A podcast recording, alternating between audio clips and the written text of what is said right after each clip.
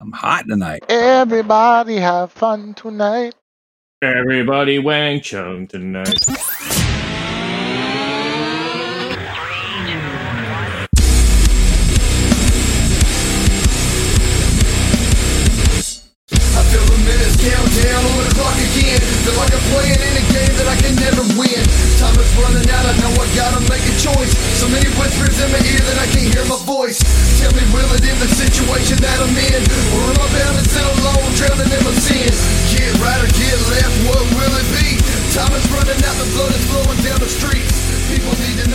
What's up, everybody? Welcome to the Loot Bros Podcast. I'm your host, Resident Darrell, and tonight I got the bearded nerd. What's up, Zach? What's going on, everybody?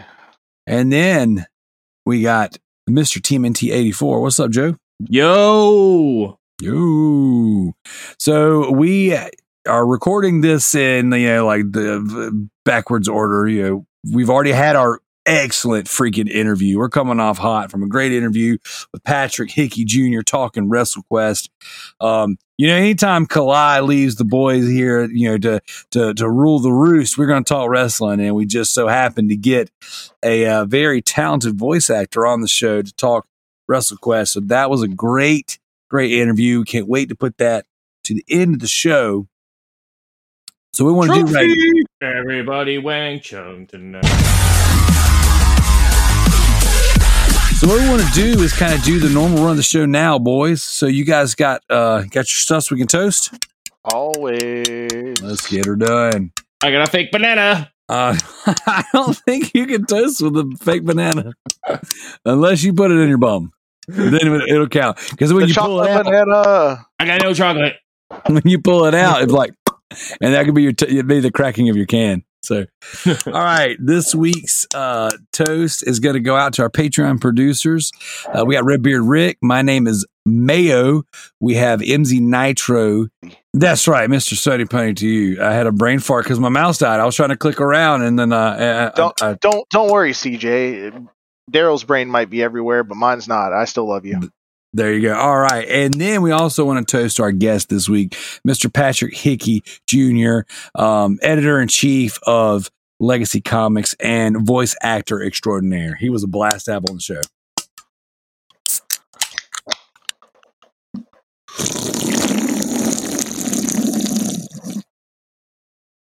Get that banana. There you go. It's actually weird. We don't typically record with the cameras on, but actually watching Zach slurp his drink while I'm slurping mine just kind of made it weird. It was like weird, this weird eye contact that we had going. Well, no, it was. I, I think it was good because we were able to time it better. That was like the best time one we've had. Oh, okay, cool. Oh, we're also joined by Spider Packs in the background. Say what's up, buddy. Hello. Yeah. So Spider Packs dropped down here during the middle of the interview, and he's like, "Dad, I just want to hang out with my sibling." I was like, "Son, I'm not your sibling. I'm your dad." He goes, "Yeah, you're my dad's sibling." so, all right, guys, we're going to get into the normal business. But before we do that, check out all of the social stuff. If you listen to the podcast and you like what you hear, check out Loot Bros Podcast Instagram. We're posting all kinds of cool pictures of the games and stuff we buy. Check out the Discord. We've had more people jumping into the Discord, slowly but surely.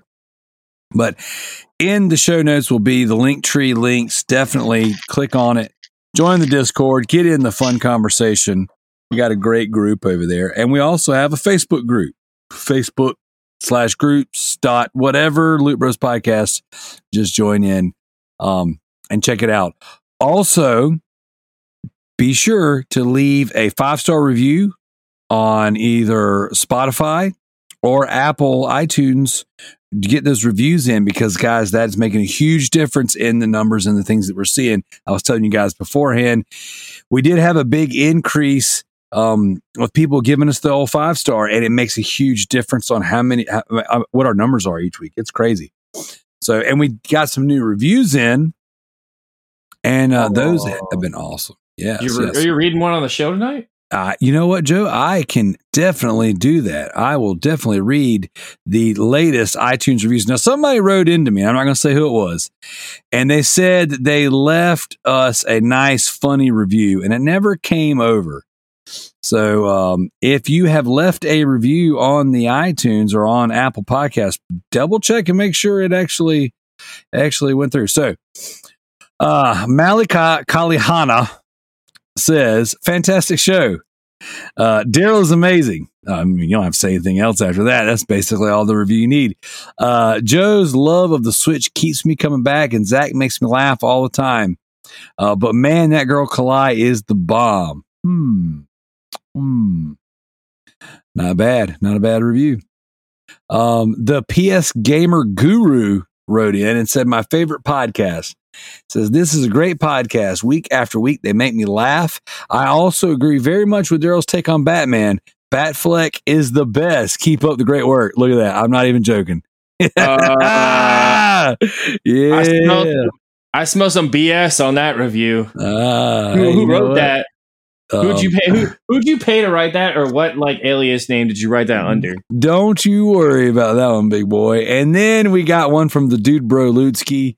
Uh, a great show, five stars, great show, super funny. So yes, definitely very awesome, very very awesome. So be leaving those reviews. It makes a huge difference, man. I'm telling you, like if uh, like you guys just don't understand, it puts our show out in front of other people, and we greatly greatly appreciate that. And then uh, so what we're doing, I announced this in the Discord and the Facebook group. We've got a new merch store.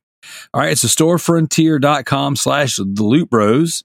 Uh, if you go to it, we've got new shirts. We got a brand new Loot Bros podcast shirt with a brand new Loot Bros podcast logo, and we have a brand new Loot Bros Comic Cast shirt with a new Comic Cast logo. Uh, both of those shirts are available for $15 each. And I have the shirts marked down as low as they would allow me to go. If I could have made them $10 each, I would have made them $10 each. But uh, literally not making any money off of it. But we don't just offer shirts. Uh, if you click through the little drop down and see what type of product you want, we've got uh, baseball shirts, uh, tie dye shirts. Did you guys see the tie dye shirts? They look pretty snazzy. Like I was Yeah, like, oh pretty man, cool. I'm not a tie dye person, but I was like, that's actually pretty dope. Um, you can get Loot Bros koozies. Definitely got some koozies on the way, man. Those are those are awesome. So, um, but you can get baseball shirts, koozies. You can get joggers, Loot Bros joggers. So, don't know if you guys like the old tight sweatpants, but they're definitely on there. A bunch of cool stuff. You can even get Loot Bros tank tops for all your working out and gym needs. You That's tell, right. Hey, That's is what I'm right. listening to while I'm at the gym.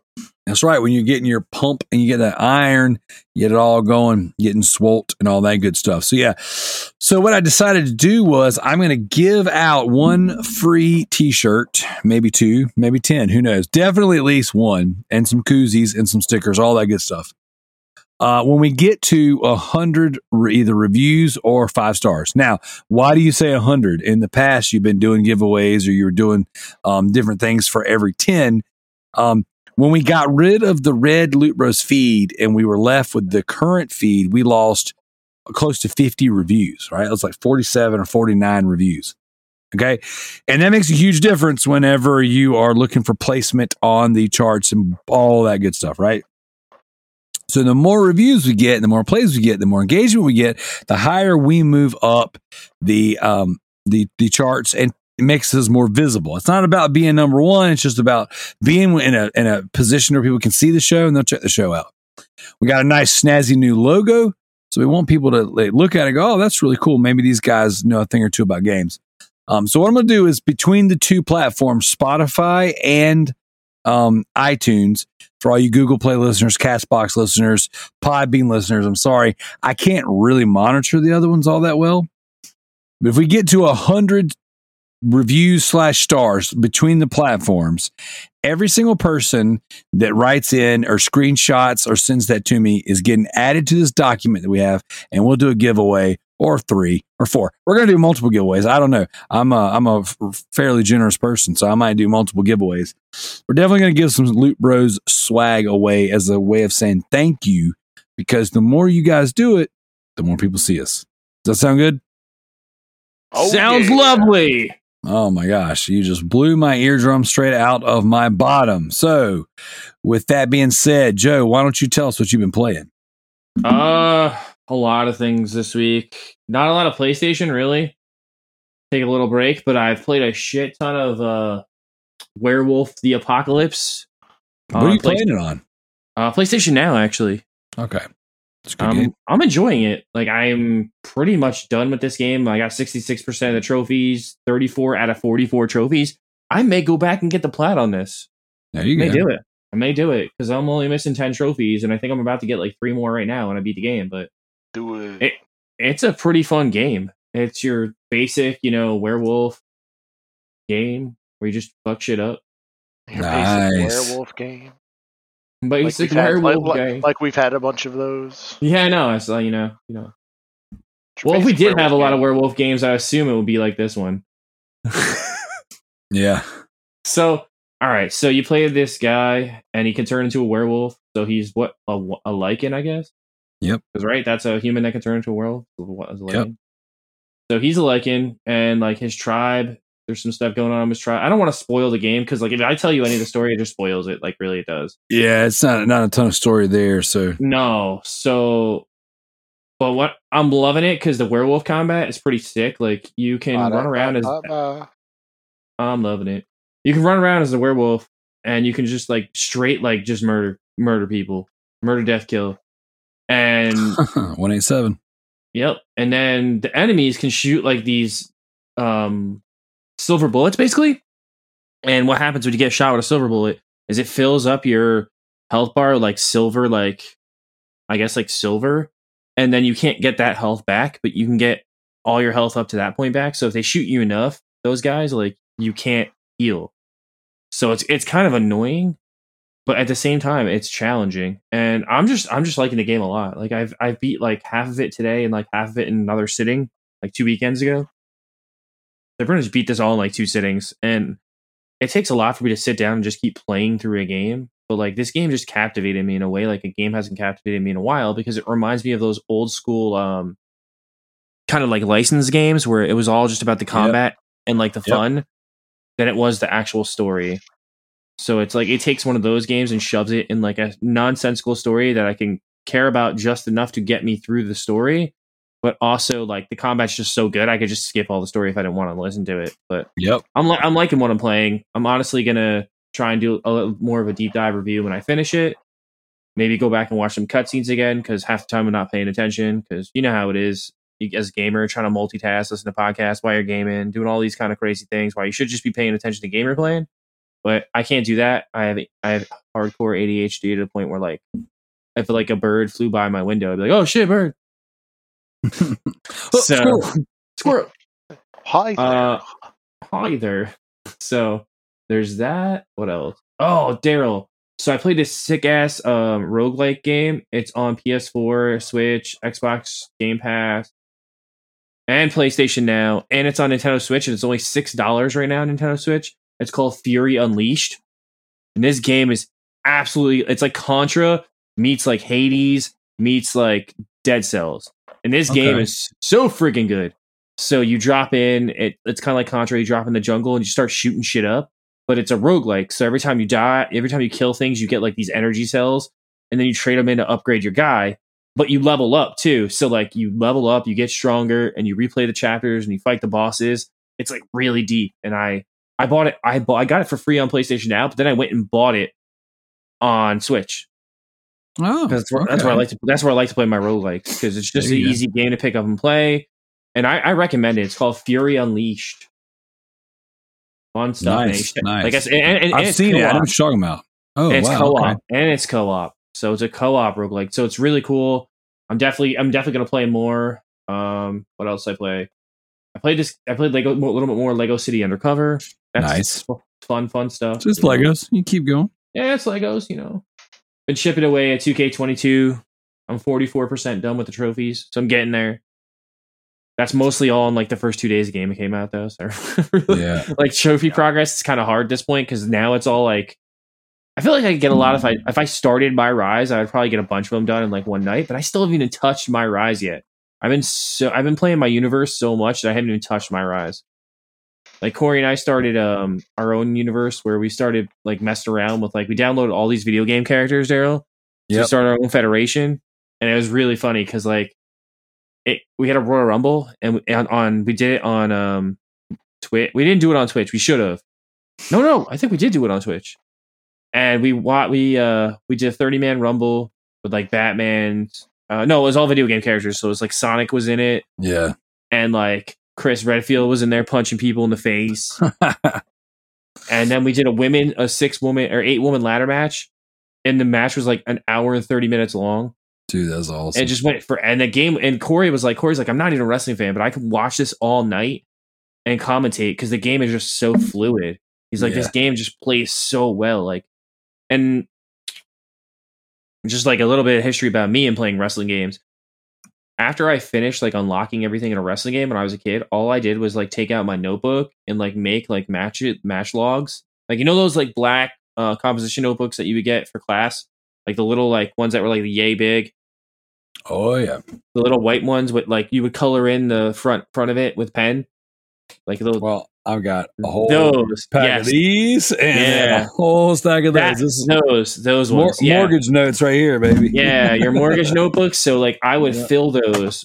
I would do four pa- front and back, two pages front and back, and then the, this the it would be like two page with like Raw, then your SmackDown, then your Sunday Night Heat, and then the last page on the second page would be my pay per view, and I do a pay per view like every four events, and I would fill I fill these marble notebooks like to like every like because I would play SmackDown. My favorite one to do it with was SmackDown um two Know Your Role because the game was just so fast and arcadey that, God, the that was a good game. so when you play like computer versus computer, the matches were like super competitive and anybody could win.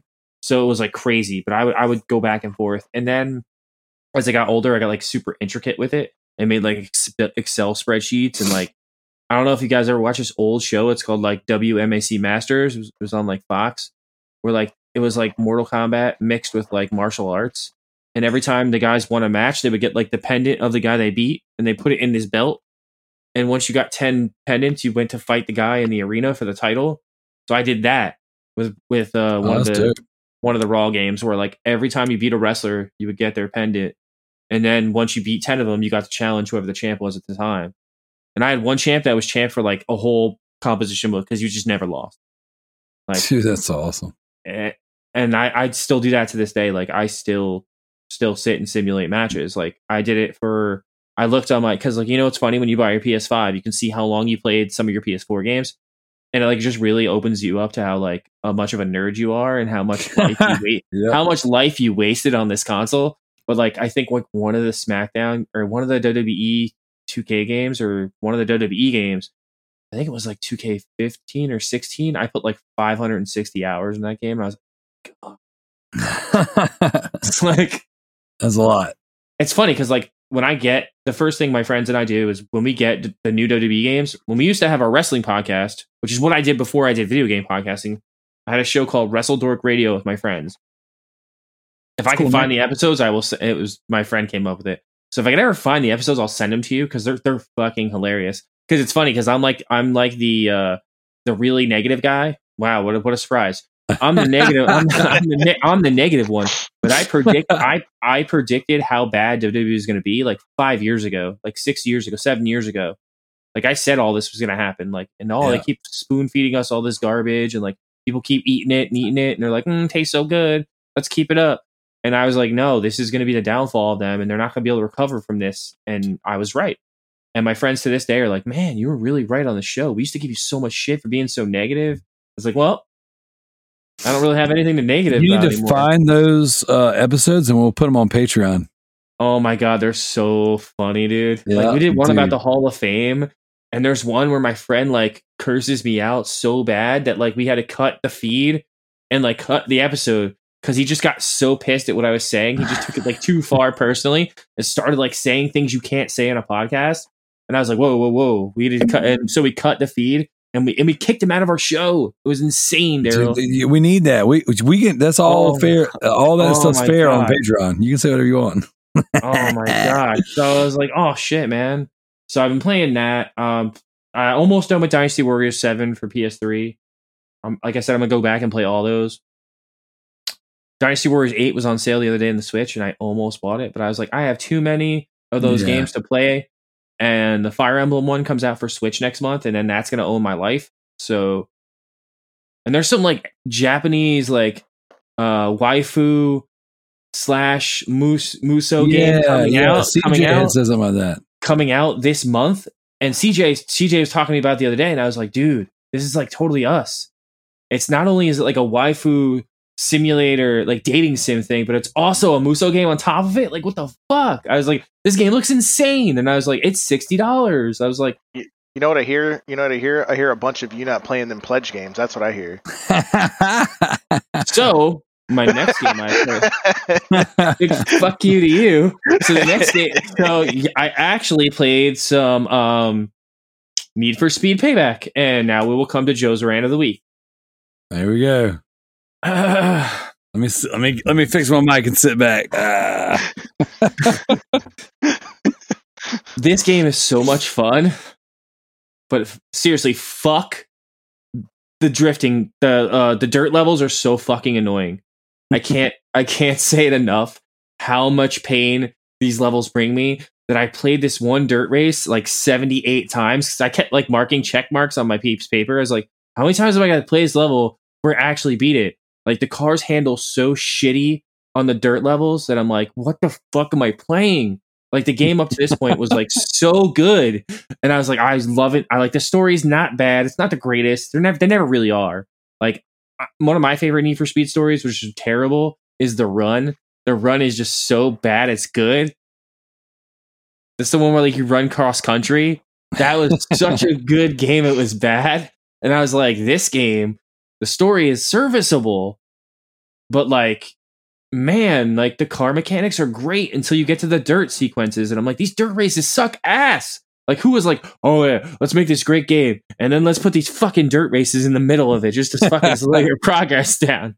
I was like, who Yep. thought of this? Like, who was like, oh man, this you know, it'd be great in this game, dirt races, because you know what everybody wants to, you know, all these Fast and Furious guys, they want dirt races in their games. No, so no, we don't. We don't at all. So I played a little bit of that, and then I opened up and quickly closed Bloodborne because I was like, no, no, I forgot you got to play that one. I'm not not ready for this right now.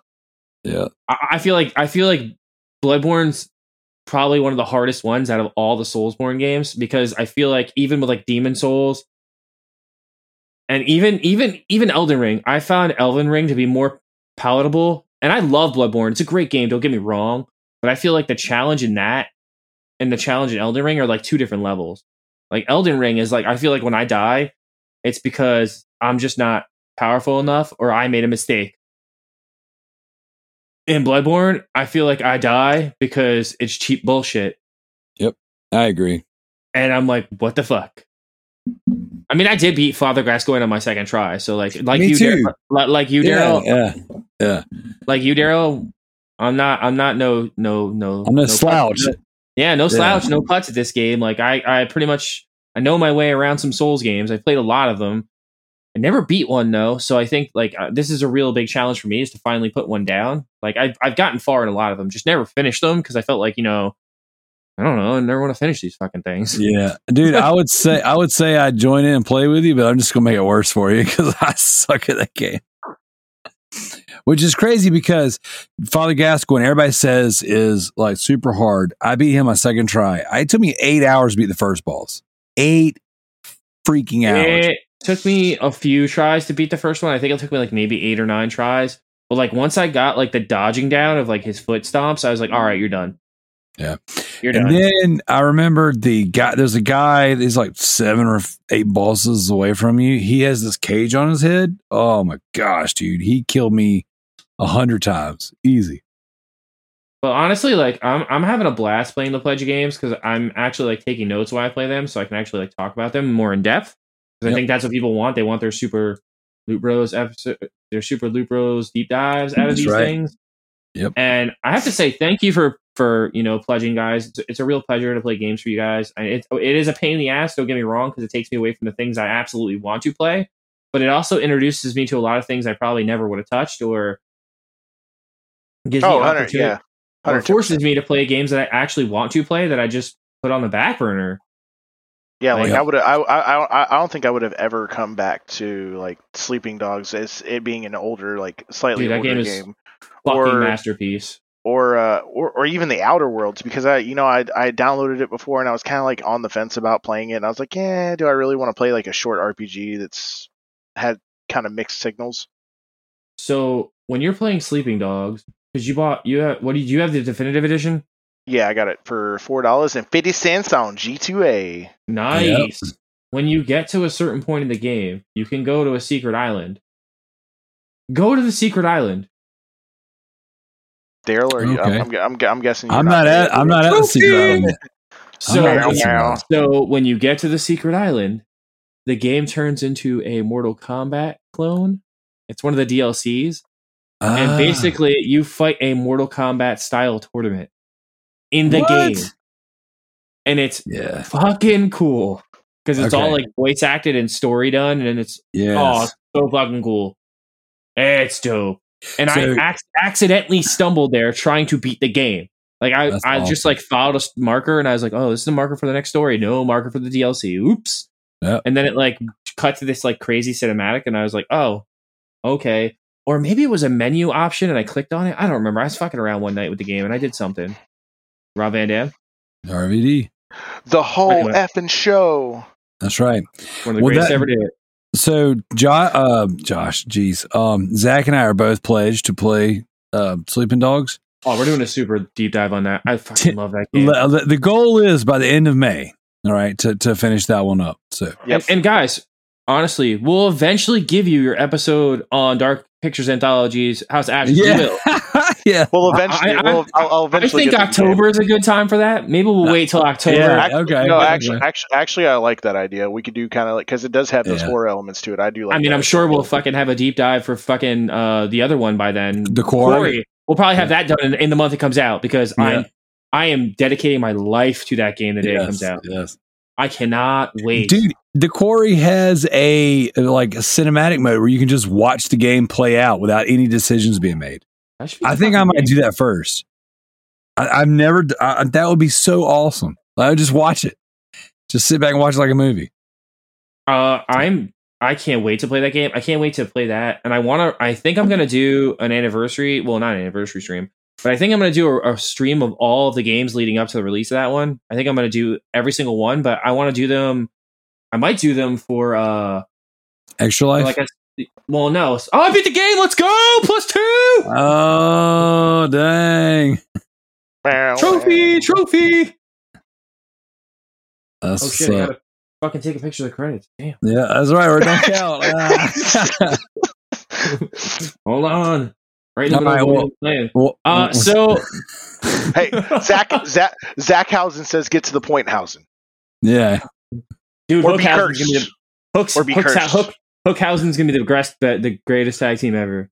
Hookhau- Hookhau- Hookhausen's gonna be great. All right, uh, real quick, what's better, uh, Ezekiel and his imaginary brother Elias, or Danhausen? no. Uh, I don't know, Elias- man. That's that. Elias was that That's some good stuff, dude. Kevin Owens just sells that so well, man. Like, Oh, if yeah. we want to take a break and talk about this, Monday Night Raw is absolutely hilarious. Just because of Kevin Owens every week. He's a liar. What do you mean? he posted a picture of him doing like a stinger splash, and he was like, "Man, these are the things me and my brother Elias used to talk about. Like, we just can't believe that this kind of stuff's finally happening." And No, the way he just talks about I'm sorry. Go ahead. the way he talks about his brother on social media is hilarious. His Yeah, 110 percent because he's yeah he's because he's he's actually posted a picture of them together, and you can Yes, clearly tell like- that it was photoshopped. It's like, uh, uh, I love it. that? I love it, dude. It's so good. Did you see that they want to bring in Damien Sandow to play Elias? Yeah, I saw that there's a Like, petition. that's for a that. rumor. Yeah, there's a petition, and like they really want to bring in Damien Sandow to play Elias. dude. How because they amazing think- that'd be. Oh, it would be so good. ridiculous. Because then they can prove Kevin Owens wrong. See, look, I am Ezekiel. they have like a meltdown in the middle of the ring. Uh, he would sell it too. He would totally stone cold face like, just like, yeah. Of of course, I'm Elias. so, update live on the show. I did just finish Werewolf Apocalypse. Nice. Just running through the game and not trying, not trying to get too many trophies. I got seventy nine percent of the trophies. Mm, 37, 37 trophies out of forty four. that's, that's nice. that's a that's good. That's a good haul. good. That's a good haul. That's a huge haul. That's like a That's almost a should be. level. It's almost a level right Yeah. there. It So, should uh, always. I, I I I strongly believe that beating the game should be fifty percent to to seventy five percent of your trophies. You should always have to do something afterwards or do something strategically, you know what I'm saying, to get that last little bit of cleanup. But yeah, I, I think that these games only give you like 13% of the trophies for play. Like, what are you doing, man? Come on. Do better. Do better. What else you got, Jay? Do better. Do better.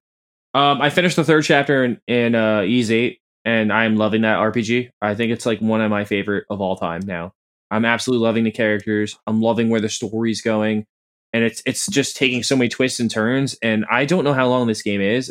And it's like one of those things where like I don't even want to look up how long it is because I'm enjoying it so much. And now I'm like going through the game and I'm methodically going like through each area on the map and I'm trying to find all the treasures and um get all like the spawn points for all like the like the uh uh materials you can get to like craft different things.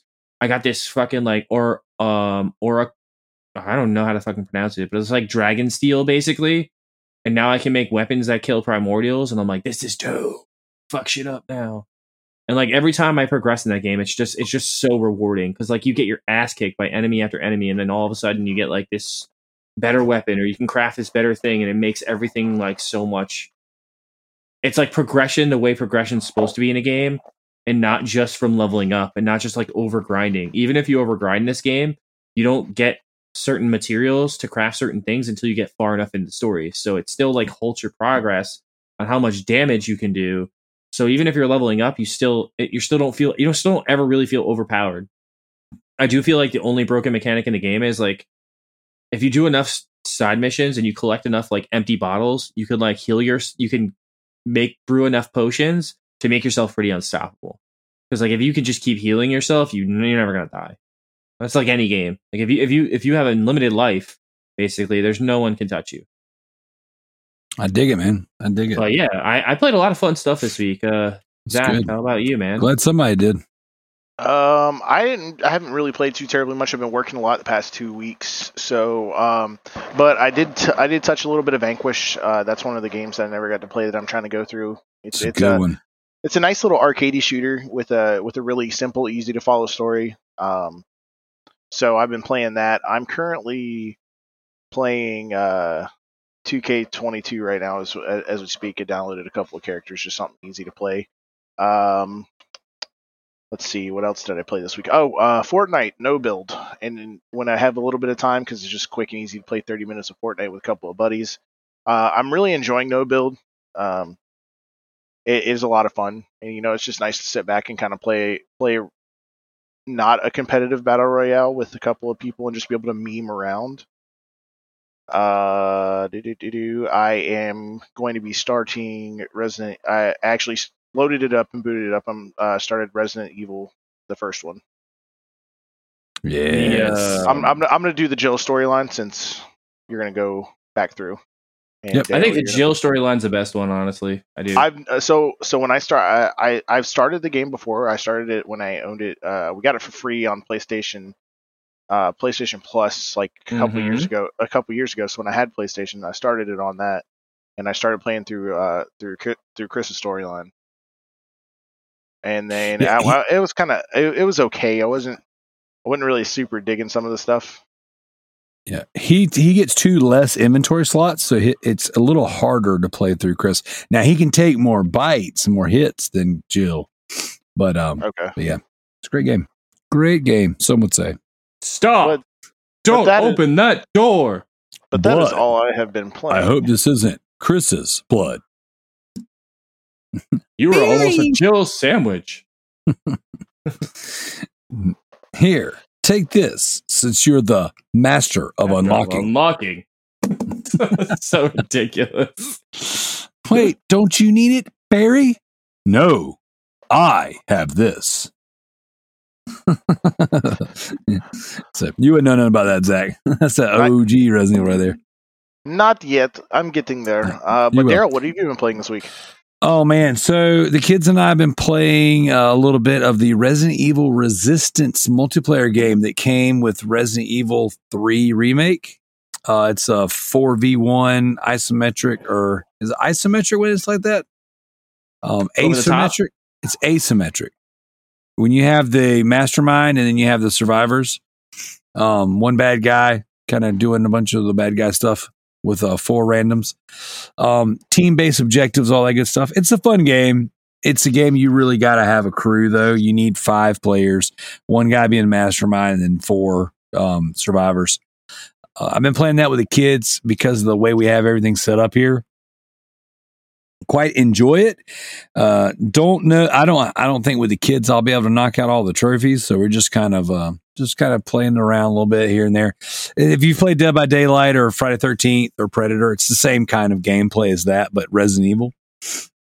Um, but we we enjoy it. Uh, played a little bit more uh, Sleeping Dogs, kind of chipping away at it. Uh, played, I'd say the majority of what I played this week will be torn between two games. Uh, Final Fantasy VII Remake. I'm about nine and a half hours in now. I think I've gained about an hour this week, hour and a half. Um, great game. Uh, just pl- it looks so good, dude. It just the game looks great. Um, going What's through some What's so your far. thoughts on the com- combat system? Oh, dude, I love the combat. I love it. I, it's it's simple. You know, it's like for the most part, everything you come in contact with is just like relax, smash, uh, square. Then you'll get like a boss or something where you actually kind of have to play through your menus and use all of your different things. Um, so for what it requires of me, it's been perfect with me bouncing between both jobs. And I've been getting up early in the morning and playing. It's I'm gonna get up in the morning before church and play tomorrow. So um, it's it's it's good. I'm enjoying it. it. It's one of those things that like when I'm tired, this game isn't requiring. It's not The Last of Us. You know what I'm saying? It's it's not Resident Evil. It's not requiring a lot of my brain. It's like I can just function and even listen to a podcast if I wanted to until the next big cutscene, which there's a decent amount of. So, um, I haven't been listening to many podcasts during this game, but I just I enjoy it. Uh, it's a good, fun game. So, and then the only, I guess, the last thing and the, the only game I beat this week um, is Layers of Fear, uh, Team first person horror game, kind of a haunted house. Uh, I didn't love it. Like, I actually was a little disappointed because uh, you know, Bloober Team, I really like the medium. I like the what I've played at the Blair Witch. I think they're great developers.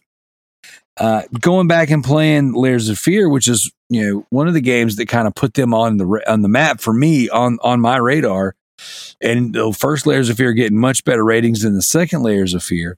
I played through it, and dude, I probably fell asleep four different times at night, laying in the bed playing the game. Um, it, I just it didn't capture my attention. You're kind of going through these the, these hallways and everything's changing and going crazy. And there's lots of good jump scares. I mean, don't get me wrong, it's a, it can be tense, but you're essentially playing through these scenarios and finding these certain little objects to put together this painting of this woman. And when you, I don't want to spoil the the game because it all revolves around this painting. Um, but when it was all said and done, I was just like, okay, I beat it. Cool. I don't really feel anything for this game. Didn't really didn't really love it. It's got some charm, like it's got some jump scares, like I said. And as far as a first person horror game, there's a lot of really cool things that happen visually. But there was also sections of the game that made me nauseous to play. Like the way that the rooms would spin around and just some of the overall motion, like t- the last 80% of the game, or excuse me, the last 20% of the game, when I got about 80%, the game actually started running kind of bad. Um, had a little bit of frame rate issues, and it just, I caught myself getting But nauseous and then getting tired, which is not or how you want to be when you play a game. Now, to be fair, sorry, I got a little bit of wheeze going on. Uh, to be fair, I've been playing really late at night after working both jobs. So, yeah, I, I can't say that I've given this game the best of my attention and the best of my energy, but it's a game that I've got downloaded in my bedroom and was been I've been playing through it. I got a bunch of these first person horror games downloaded and I I just don't know. Maybe I'm not in the right right mind space for these these type of games. So I I, I didn't really didn't really, not, so I played that Akai game last week. Really dug it. Layers of Fear this week, not so much. So that's it for me. I mean, barely any trophies all week long.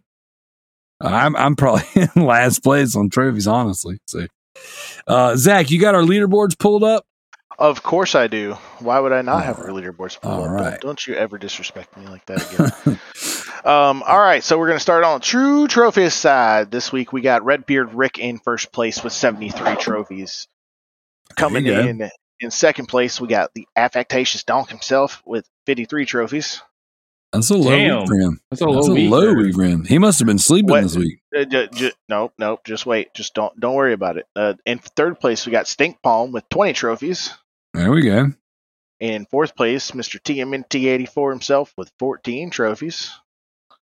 There and then tied for fifth, Hollow Madcap and Resident Darrell, each with 10 trophies. Oof, ten trophies, man. I've been disappointing you guys a lot lately with my trophies. Well, you know what's great? He who, who he who shall not be named is not in the top five this week, so we're good. Just when you Uh, thought you were doing bad, he did worse. And all right, so the I'm styling on you leaderboards.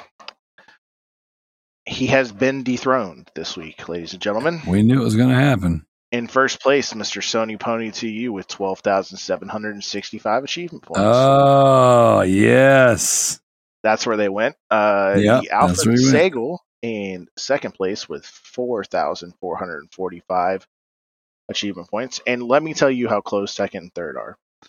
In third place, 4,417.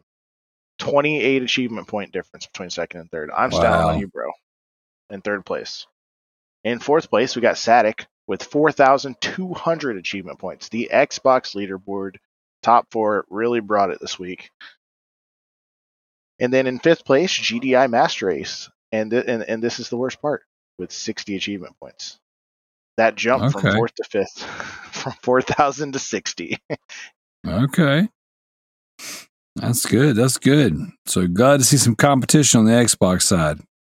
Oh, shout We're out to uh, Kalai. She uh, she actually made it on the leaderboard, the the the True Achievements leaderboard this week. She uh, she had five achievement points. She got one achievement in Spelunky 2. Wow. She she put her mouse and keyboard down and picked up a controller.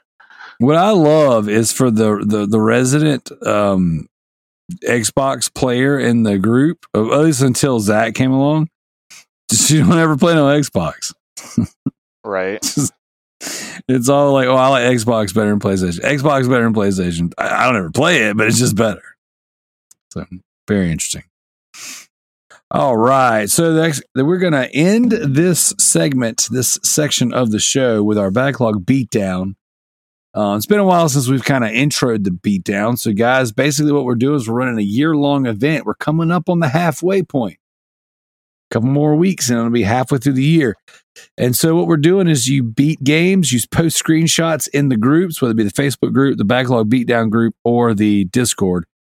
Uh, and then you know we we add you to the spreadsheet. If you beat a game, you get a point. If it was a 2022 game, if it was a 2021 game or before, you get two points. Know, the extra point for going for an older game. If you 100% are platinum the game, you get a third point. So uh, basically, anyone who has been participating now, like the top 15 people have been really putting in work. Like we we we've kind of weeded out. There's the the bottom half of the event has pretty much stayed the same for the past several weeks. That top 15, man, they're they're in it. I'm styling on you, bro. 79 points. So-. Joker. So what was funny was he didn't realize that like there was a one hour minimum on the games. And so if you have the games had to be at least an hour long, and he'd been doing a bunch of spam and a bunch of uh, you know, like you know, uh, reasonably um underwhelming games to do this event that he, him and his girlfriend have been a part of. And then he found out. Did you just fart? Oh, okay. I thought, I thought you farted by me. Um, and then he found out that a lot of the games that he had would actually qualify. So, uh, yeah, definitely got a huge point dump. All right. CJ is in second place with 57. Redbeard Rick coming on quick with 54. Uh, we got Diego with 51. I mean, that's a tight race right there, guys. That's any man's game. Uh, next, we have uh, Gareth with 35, JT with 35, myself with 33. Uh, we got Zach Ledford with 17. Joe, you were at 16. Now we got to add those other two points. Wait, did Apocalypse come out this year or last year? Last year. Okay, so tentatively two points. So you just passed Zach tentatively. So He's still Um, got way more to upload too that he has, he still hasn't uploaded. He's, if he he's ain't way upload, it don't it, don't- it don't He's, count. he's, he's he's way ahead of me. It, it, it, all we can go by is the sheet, and the sheet is the gospel. So, all right, we got James the nerd with 15, Alex with 14, uh, Tricky with 12. We got Noah the builder with 11, Jared. We got Jared at 10, but you know what? I'm pretty positive Jared added some some points today because he said he should be somewhere in the vicinity of 15. I know. um, Oh, I just typed in Jared on on. I just googled Jared. Not paying attention to what I'm doing. So I'm going to double check his score because I think he posted something today that we need to update. Uh, Homer with nine, Yield with nine, uh, Corey with nine, uh, MZ with five, uh, John Michael with four, T Bird with four, James McCall with three, uh, Jim with two, Kalai with two, Levi with two, Spider Packs with two, and wow, it's Brandy with two. So, how you guys feeling about the backlog beatdown so far? I am feeling like I haven't made as much of a dent as I should. Same. That's all good, man. There's still time. That is the beauty of it.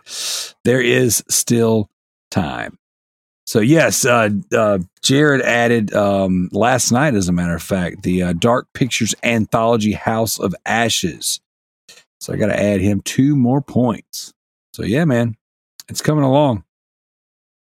So you guys are doing a great job, man. We definitely appreciate you participating in this event.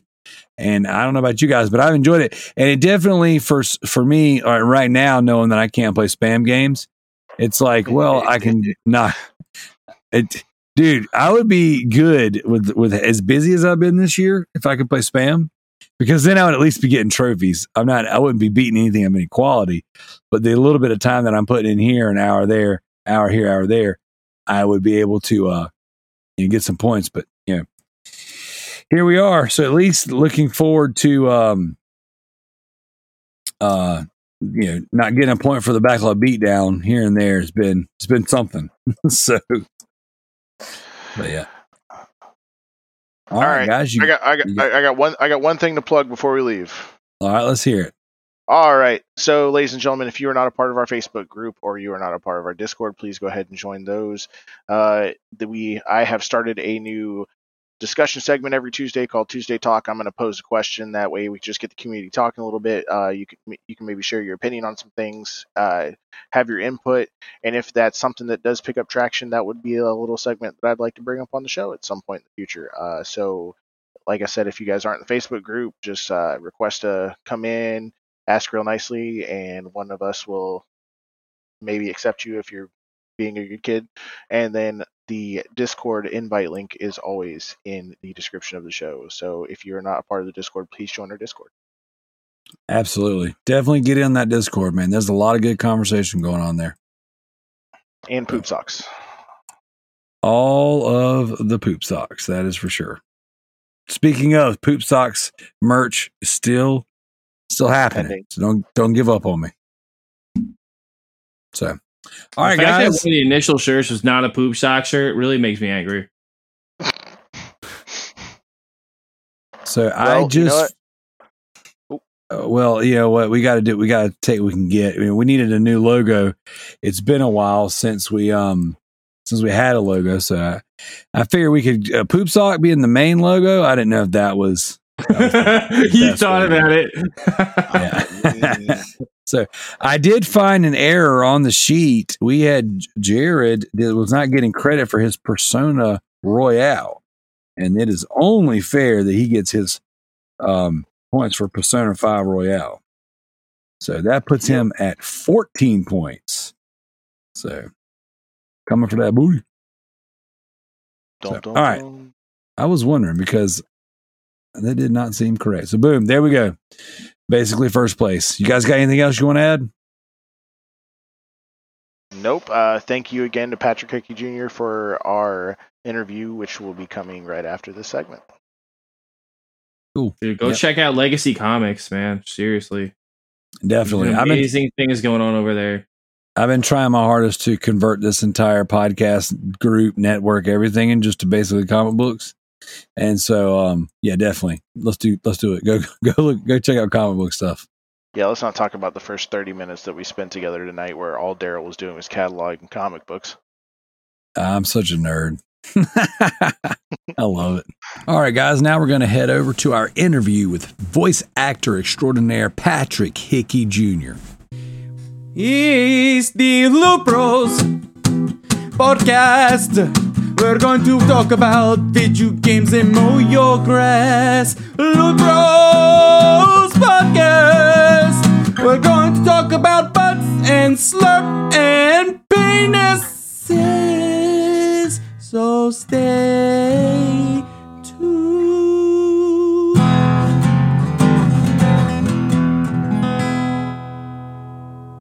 Hello. Hello, I'm here with Darrell and Mr. TMT and Zach Ledburn. Oh, yeah. What's up, everybody? Welcome to the Loot Bros podcast. I'm your host, Resident Darrell, and tonight I have the bearded nerd. What's up, Zach? Hey, yo, what's going on, everybody?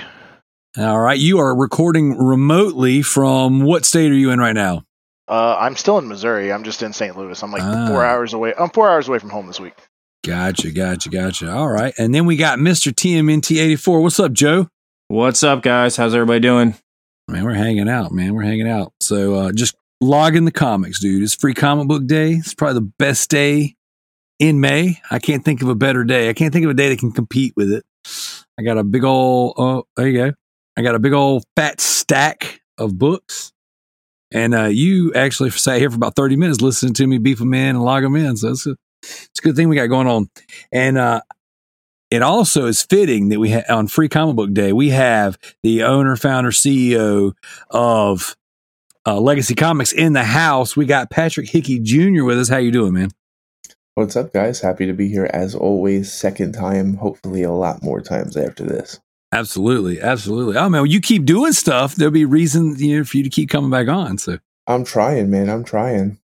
So well, you've definitely been busy, and that's what we got here tonight. So we're gonna jump right into it. Uh, not only since the last time you were on the Loot Bros podcast, you you were kind of like flexing your oh, I'm a voice actor. I've been in a couple games, Padre stuff like that.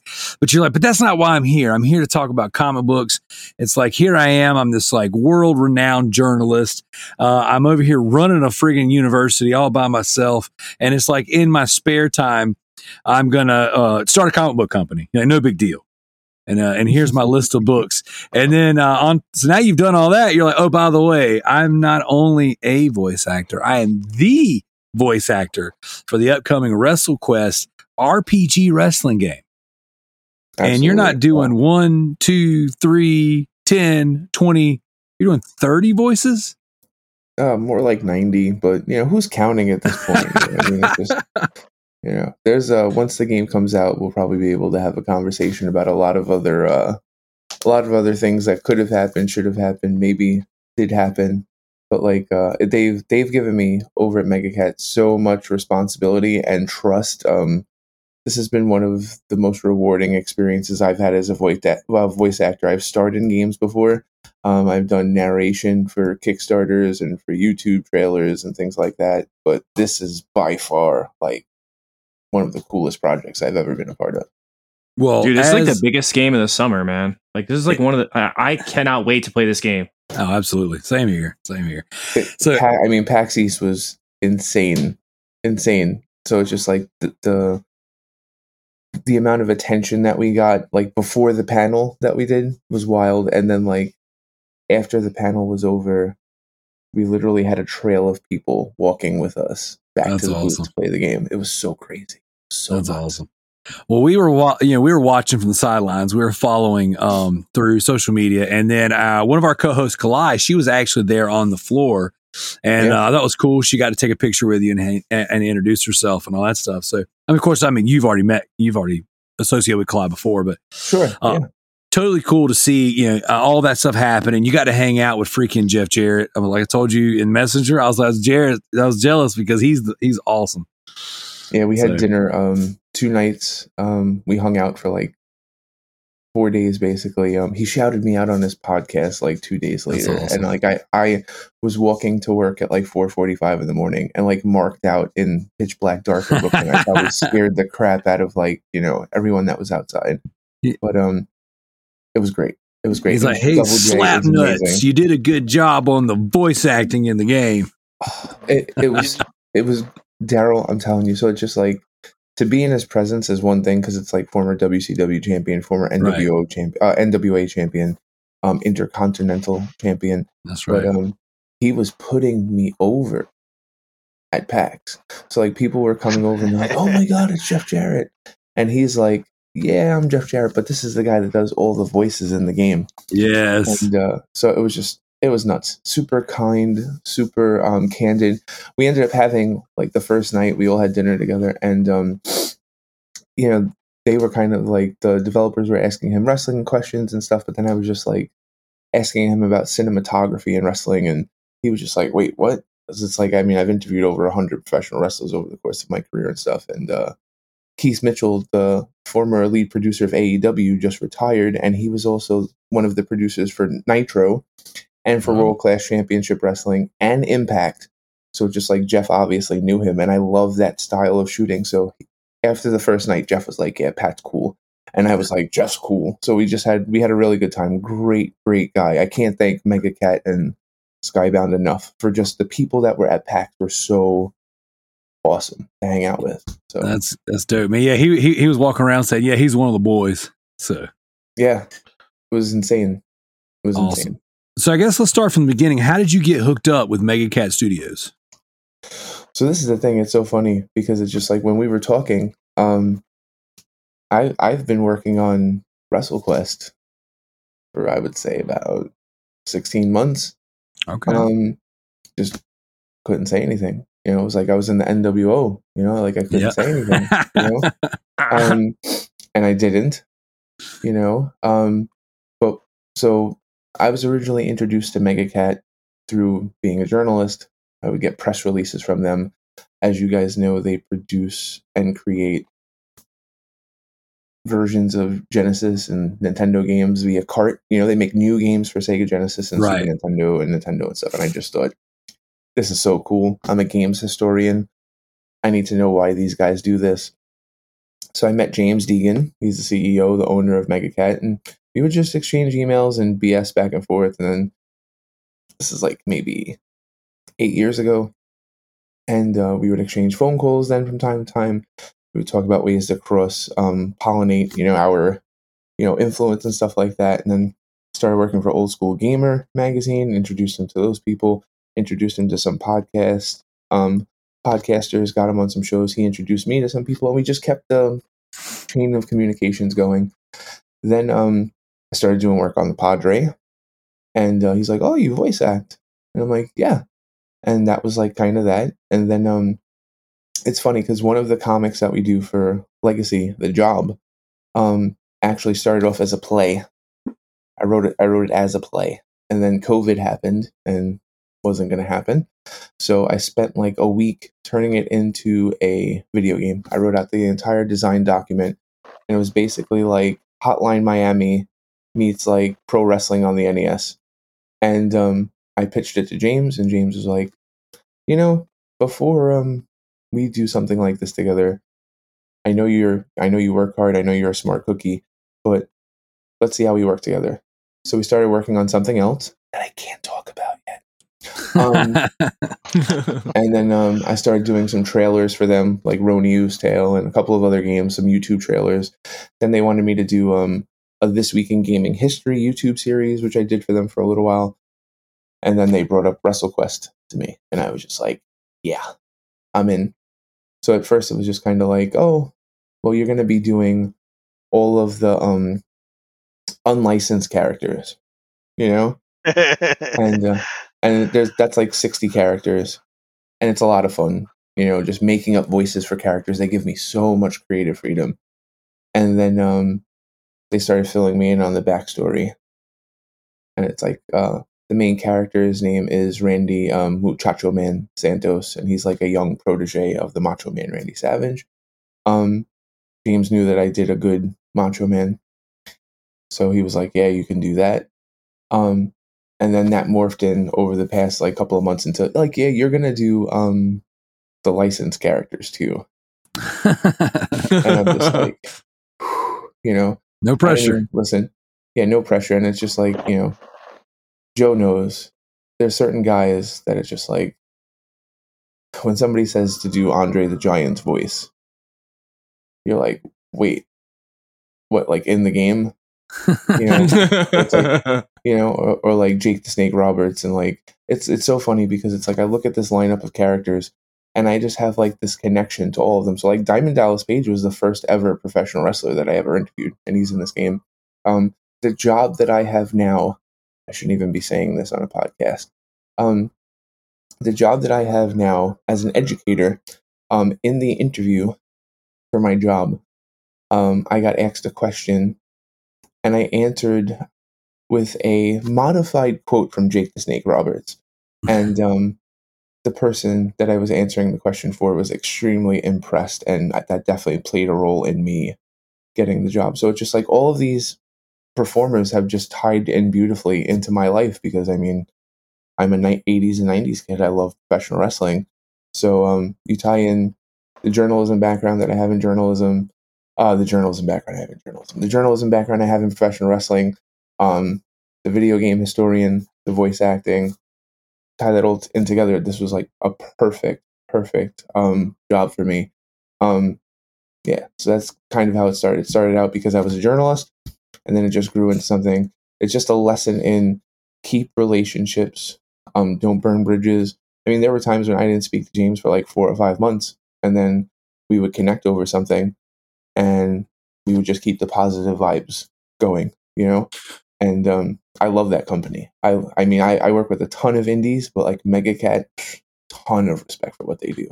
I think one of the coolest things that I've ever experienced, like being being like one of your friends, is like when I actually messaged you about the game when I first heard about it, and you were like, "Yeah, yeah, it looks pretty cool," because you couldn't say anything. But I remember one time when you did tell me, you're like, "Joe, just wait till you see what I'm working on," but you couldn't tell me what it was, and you're like, I "It's think- gonna blow your mind, dude." I take that stuff so seriously. So it's just like I'll tell you guys a funny story. Um, I was talking to somebody maybe like five months ago, and um, they were telling me about a game that they were doing voiceover on, and um, they had signed a non-disclosure agreement, and um, they weren't supposed to be talking to me about it, and they did not know that I was a writer on said project. And I was just like, and they were just like, yeah, oh, I do voice voiceover on this game and blah blah blah, and uh, I don't know about it, and I'm just like, oh, oh, okay, oh, okay, uh huh, uh huh, uh huh, and I'm so it's like I take that stuff so seriously. So it's like Joe, we've talked online for years, you know, and I th- I I don't remember how it came up, but like I you might have brought it up to me like, oh, this game looks really cool, and I was just like, yeah, and then like then we had a conversation when I was allowed to announce that I was a part of the game. I was telling people, yeah, I'm doing voiceover on the game, but there's still like, you know, like just the fact that I'm doing this podcast. I had a conversation with Megacat that can I go on podcast because it's like I never want to violate the relationship that I have with Megacat, Right. you know, because th- those guys are those guys have placed so much trust in me, um, to be like the principal voice actor on this game, um, and I can't like played the game a ton during PAX and I've watched so much video of it and it's just like so weird like not just to hear your voice in a game but to hear like your voice talking to another voice that happens to be your voice at the same time like it's one of the whack it's one of the wackiest things that you know you could ever experience as a voice actor That's wild. That's what. You're- now you're- we have legally insane. we have uh we have uh, someone here on the panel that's uh, an aspiring voice actor. mm. So uh, Zach, man, uh, definitely this is who you need to be bending the ear on, man, because I know that you want to get in the game as well. So Uh, yeah, it's been something that I've I, I followed for a while. I uh I, I mainly follow like the American voice actors for for anime shows and stuff like that. Uh, Eric Vale and uh, a lot of those guys, and, I- and and I've done a little bit of practice. I've done a little bit of perusing on a casting call club. I'm not sure if you're familiar with that as well. Just to Yeah, kind of start yeah. building like a repertoire. Um, absolutely. nothing's really Is stuck, that- but Is that the one where you swipe left or swipe right? uh, I, I s- love I always swipe right on you, Daryl. That was awesome. Okay. I'm gonna, All I'm gonna So to swipe, I'm gonna have to swipe left on Joe tonight, though. There. Oh, oh, I don't know. I Oh. actually, I don't know what that means. I'm assuming left is bad, right is right, right is good. Yeah, right. Right means yes, left means no. Okay, good. All right. As long as I'm on the right side of, of the, everything, then we're, then we're good. So, Joe's face is like, "Why do you So hate funny. me?" Okay, that's why I'm, I mean, I, t- I took a shower too before the show. You know, so It doesn't look Oh, like it. I, I was going to do the podcast naked, so I mean, yeah, Hey, uh, from the waist down, we're all naked. All right. So, nice. uh, so Pat, again, Yes. it's, congratulations. Awesome that you're being Thank able you. to do Thank this. you very much. Um, it's from the sidelines, man. It looked like you guys at PAX were having such a blast, dude. And I can uh, only imagine the amount of uh, times you were put on the spot to do voices. So I'm assuming it was a ton, right? So, um, James is one of the few people. James Deighan, the you know CEO of MegaCat, is probably one of the few people that I've ever worked with or for that when they walk into a room, I stop what I'm doing. Um, I put my phone away and I listen. He's super, super intelligent, super perceptive, and um, he was basically like, "Oh, you know, you, if you want to hang out at the booth, like, da, da, da." I'm like, "Nah, man, I'm put me to work. Like, what do you need me to do?" And he just like, whenever you see one of the producers or one of the programmers playing the game with somebody, he's like, "Screw with them." I'm like, "What are you talking about?" He's like, "Just go into full Macho Man, like behind them, and like have fun." And he goes, "If you want to do interviews like with people and like you know Stephen Fontana from Dual Screens, we did like dueling Macho Man back and forth for the interview. That was pretty funny." Um, but uh, he was just like, "Just have have fun with it," you know. And uh, it's funny because the booth was for um, World Championship Boxing Manager two as well, and um, I'm doing the voices of like 35 characters in that game too. So um, Dude, it was just like. I, I was yeah. So it's like i was going from one, one side of the booth being like ladies and gentlemen are you ready for the guts and the glory to you know something let me tell you something like back and forth like the entire day. So it was just like eight hours of that. And then i mean after we did the booth the whole day we would go out to eat and we would talk shop. And then we would go back to the hotel and the guys would work on the build and we would work on like you know the the panel that we were doing and stuff like that. So it was just like for four days there was no there was no stopping. It was insane. And it was just like when i came home i told my wife i'm like i don't want to do the macho man voice for like four or five days. Like I, i'm done. I'm done with it you know? So oh my god. It was just so funny too because like during pax so many people were like trying to throw their macho man into the hat you know? And it's just like there's several different versions of it you know? There's you can you can do the, the really husky angry one the screaming one you could do the methodical one it's just like i could do all of them so it's just like some people would be like just coming in like screaming like in your face and it's just like no there's like you got to be able to talk like him you got to be able to like you know breathe like him you know? So it's just like yeah it was so mu- the the booth was insane and then um probably daryl you'll get a kick out of the story. It's probably the the best thing that happened at pax so like jeff jarrett Jeff Jarrett could sell a lady in a white dress a ketchup popsicle. He is he is he could lie straight to your face and you'll believe it. He doesn't. He's I mean super honest, forthcoming, candid. But um there was one part one time um bunch of people are talking to him and he's just like, listen, he's like, I can't take all the credit for this game. He goes, I'm an executive producer on the game.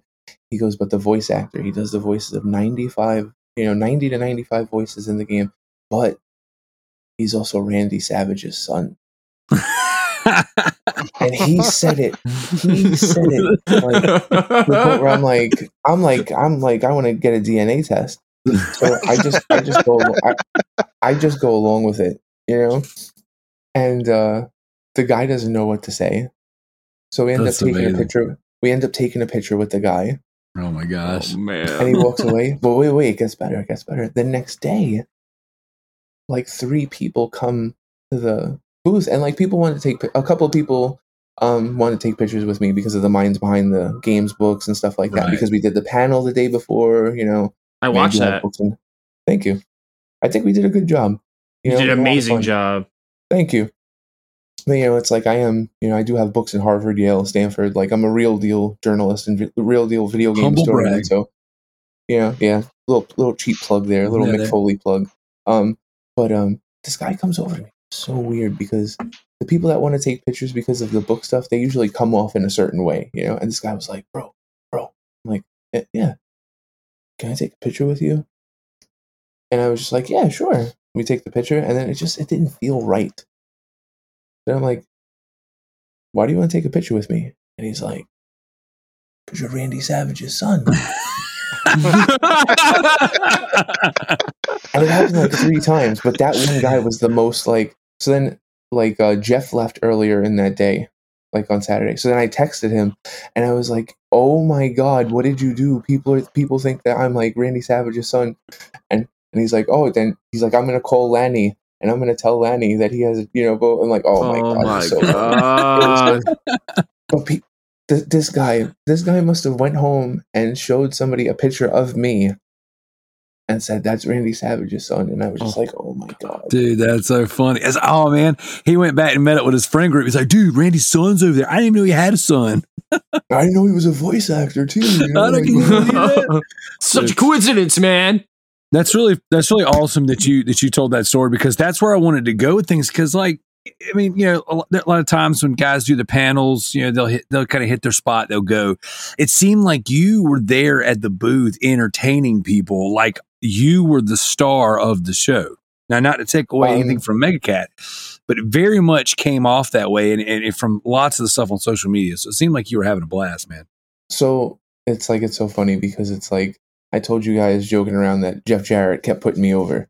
Um, and then it's so funny because whenever I would do an interview, I would put over Zach, um, Zach Manco. He's the writer of WrestleQuest. And this is the thing. For this game to work, it's a Japanese RPG with like wrestling mechanics.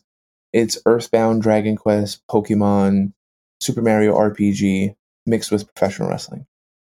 Wrestling Joe, are take a cold shower. Yes, seriously. Um, for this game to work, the writing has to be good. It has to be. You're not just gonna play this because it's got this like Super Mario RPG meets professional wrestling battle system that like you actually have to pin the guy in a turn-based RPG. Like it's so much fun, but like the story is so well written, and this is coming again from a guy that's written seven books on games. So just like they would talk to Jeff, and Jeff would put me over, and then they would talk to me, and then I would put Zach over, and then they, somebody would talk to Zach, and Zach would put me over, or um, Andy, the the animator and lighting guy, or James or whatever, and it was just like the team over there is just insane. So like Andy, one of the uh, engineers and stuff, one of the developers, he he was wearing boxing shorts and like put eye makeup on to look like he had a black eye the entire time because he was promoting World Championship Boxing Manager the entire time. Like again, the week that I that I spent with these guys in the booth and stuff, super hardworking team. Like this is going to be a game that's going to totally put them on the map, you know. Absolutely. And they've done a lot of stuff before. Like I'm a fan of their other stuff, like Log Jammers and uh, Creepy Brawlers and Coffee Crisis, but this is just this takes it to a whole nother stratosphere. I mean, you're talking about an RPG with over 50 hours of gameplay, you know, with with a license of over over 30 professional wrestlers and God, I'm so ready for this game.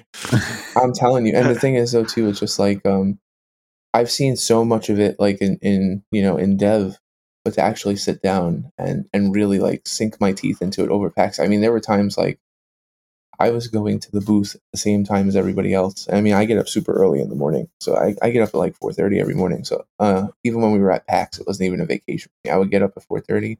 I would go for my walk, get my 10,000 steps in, get my Dunkin' Donuts, meet up with the guys. We would go to the booth by like eight o'clock. People didn't come into the like come into PAX until like nine. So for that hour, I was just like playing the game, and um, it won those awards for a reason. Like it won three awards during PAX. Like, and I'm not Yep. saying it because I'm on the team either. It's just like because I don't have anything to do with the actual like under the hood development of the game. I'm just a voice actor, you know. So it's just like, but I've played it enough to just say like, if you're looking for like an old school '90s RPG, you're good. If you're looking for something that like really captures the essence of your childhood, meaning like 90s, 80s, 90s pop culture, and of course professional wrestling, it's there too. So it's just like Daryl long-winded answer. I'm sorry, but um, I don't think there really was like one star for the for the team for for PAX. but like we all that's the thing we all fit into our spots perfectly you know like if you watch the g4 interview because like that was the thing too like g4 came Dude, you got interviewed interviewed by. Gerard. yeah That's awesome. and- and, and Creed came to play it, didn't he? yep yeah creed came to play it and uh, Oh, yeah i introduced myself as a voice actor and I, I wanted to do dueling macho man with him and he was just like nah man it hurts my throat too much and i'm saying to myself i've been doing it for eight hours a day for the past three days you know Aren't you supposed to be Creed. tough? Don't you take body slams for a Uh-huh. living? Come on. Yep. But like, oh man, uh, the G4 interview's only like eight minutes. So like, but Gerard was there for like an hour, and like, oh man, when he first started to talk, I just kept cutting him off as like the Macho Man. Like, oh my god, it was so funny. But he was getting he was getting like a super kick out of it. Like he was having a lot of fun with us, and um, That's he really dug the game. And like, listen, a lot of people talk online, especially about G4, their rise and fall and rise again and, and stuff like that. he's but, like, amazing. Gerard is amazing. I met him is- twice. cool. Yeah. He's So it's just he's- like when he when he walks away from your booth and he's like kind of hyped, you're like, mm-hmm, you know. so That- that's kind of like it. how we felt. that dude Yep. plays video games for a living. Yeah, yeah. What he's And done was in ten years is what he's done for ten years is just it's astounding. Absolutely, mega cool guy. So, listeners of the podcast, I know we have a lot of other podcasters that listen to the show. Let me tell you, you know, you got a good guest when they answer all of your questions without you even having to an- ask them. So, I'm sorry no, no, no, dude, you are, I'm telling you, you make it so because easy. I'm a journalist. You It's make it so I'm a journalist, easy. and I don't I don't want to waste anyone's time. I know you guys are looking for good sound bites. I'm trying not to beat around the bush. Dude, you're you know, killing it. So it's just like, Killing uh, it. yeah. No, I'm not even trying to put you over either. It's, it's so Thank you. that's totally totally great. Okay, now I do want to pivot though because you've like WrestleQuest. We're sold. These guys right here, we're down for life. Like we are ready to go. Now the boxing manager, that one was Mm-hmm. uh that one I didn't know you were doing. I didn't see any official announcement or anything until you were actually at PAX playing it, and you had said, I don't remember if it was um on a video, if you said it in like a in a Like a message or something. It was like. yeah. Yeah, yeah, yeah. It's like, oh yeah, I'm also doing these voices. So why don't you tell us about that game? Yeah, so um World Championship Boxing Manager 2 is um it's the sequel to a 30-year-old boxing game. Um so this is the thing. 30 years ago, this was a boxing managerial sim that was basically like all text. Um but it, it was beloved and it was super deep for its time. And um, Ziggurat Interactive is this really nifty, cool uh, game publisher where they're getting the rights to a lot of these forgotten IPs and they're bringing them back. So Ziggurat is publishing it, but Megacat is developing it. Um, Okay. but also, like Ziggurat has the rights to um, BloodRayne, to Enclave, to um, a whole bunch of like really cool games from the past. Did did they do Um, those new uh BloodRayne games that just came out? Their remakes? Yes, yes. Those are Yeah. actually really good. They added the Yeah, cheat codes back into it too. Mm-hmm. Yep. So um so what happened was in the middle of uh, the development process for WrestleQuest, the team at Megacat goes, You want to do voices on a boxing game? And I'm just like, sure. Um I'm like, what game? Because I am selective. Like I don't want to work on a crappy game. You know, and they're like World Championship Boxing Manager 2. And I went, What, like the sequel to like the Amiga game? And they're like, Oh, you know about the first game? And I'm like, you know you're talking to, right? like, and uh, I was like, dude, I would be totally honored. So they at first they were like, okay, we want you to be the color commentator on the game, like the ring announcer, the, col- the color commentator, and stuff like that. So I made a huge mistake, but it turned into like a, a wonderful blessing. So it's like I didn't know really what they wanted in terms of the the voice. So I gave them three. I gave them like a British announcer. I gave them like an old school, like crusty Boston announcer, and then I gave them more like a Michael Buffer kind of thing. And um, they were like, "Can you do all of the lines in all three voices?" And I was like, "Sure." So I, so I did, so I did that, and then I thought I was done. And then um, right before PAX, like literally right before PAX, they're like, um, "You want to do all of the VO for the entire story mode?" Meaning, like, there's six branching um, modes in the story mode, like six different paths you can take, six different stories in the story mode, and each contains like anywhere from like five to seven characters. And I mean, three of those characters are Joe Louis, Sugar Ray Robinson, and Rocky Marciano. So it was just like getting to be able to play those guys. Oh my god! Ooh, I'm so Um, pretty. Yeah. Uh huh. And um, every every story mode was like twelve pages of dialogue. So this is like the day before PAX. They're like, "Oh, can you do this? And then can you have it back to us by like the twenty eighth, which is like two days after PAX?" So I'm just like, "Yeah." And then um, I was gonna bring, yeah, I was gonna bring my mic with me to PAX. Thank God that I didn't, because I wouldn't have had had any time to do any type of recording. But I basically did like a week's worth of of work in like two days. I like killed myself finishing that story mode on time, but it came out really good. Um, so it's kind of like World Championship Boxing Manager is kind of like um, a Japanese like visual novel meets like a managerial sports sim meets like The Sims, all mixed up into one.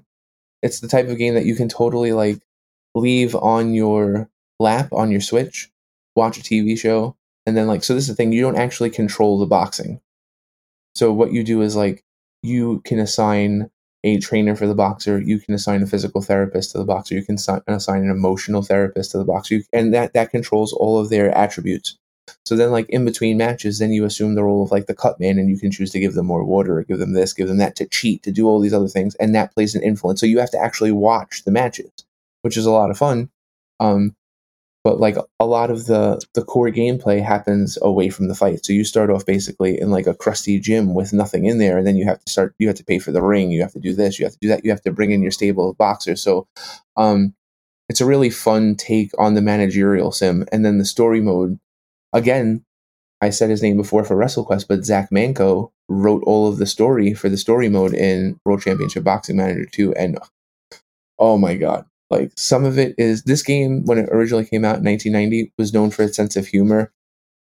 There's one story in particular where I called him, well, not called him, I messaged him on Slack after, and I was just like, I hate you.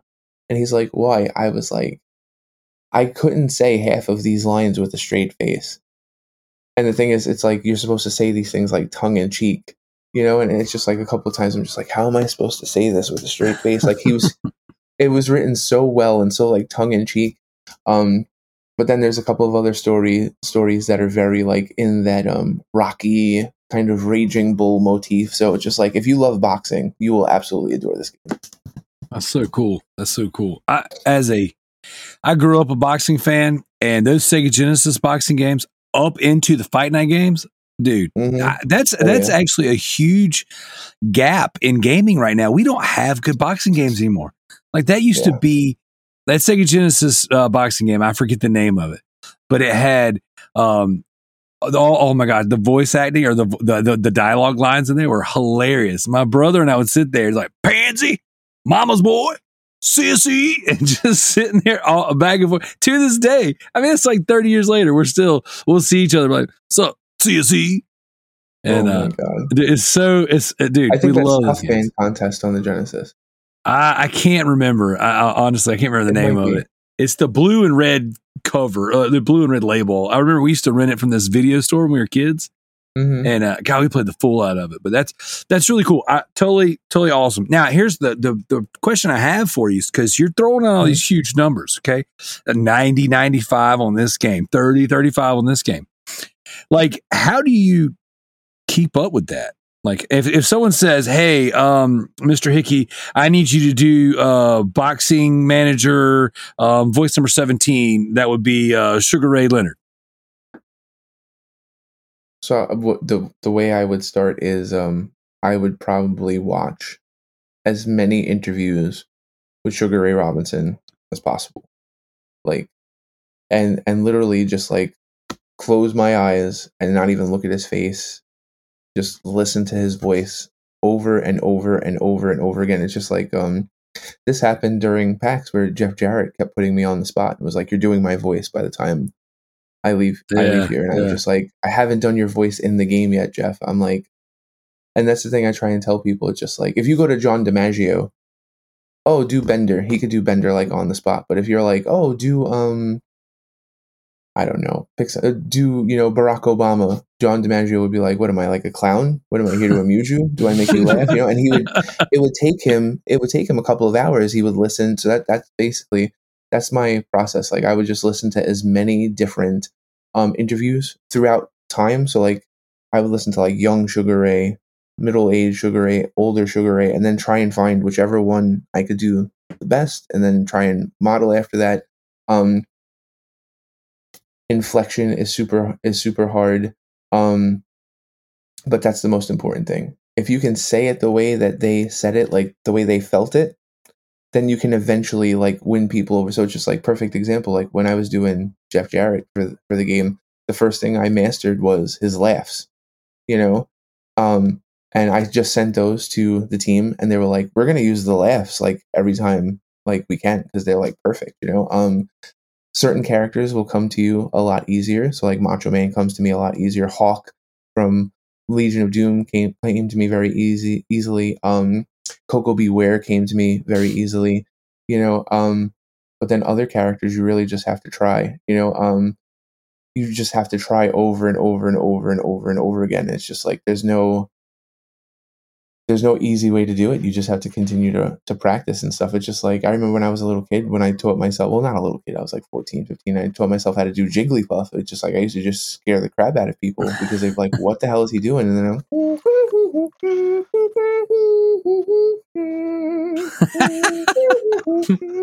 It's awesome. you know, and just, you That just is so practice over good. and over again. It's like, I- I've done that voice so many times that I can do it and not open up my mouth, and it like scares the crap out of my daughter. You know, like I'm just like, you know, and she'd be like, "Dad, how how is sound coming out of your mouth and you're not?"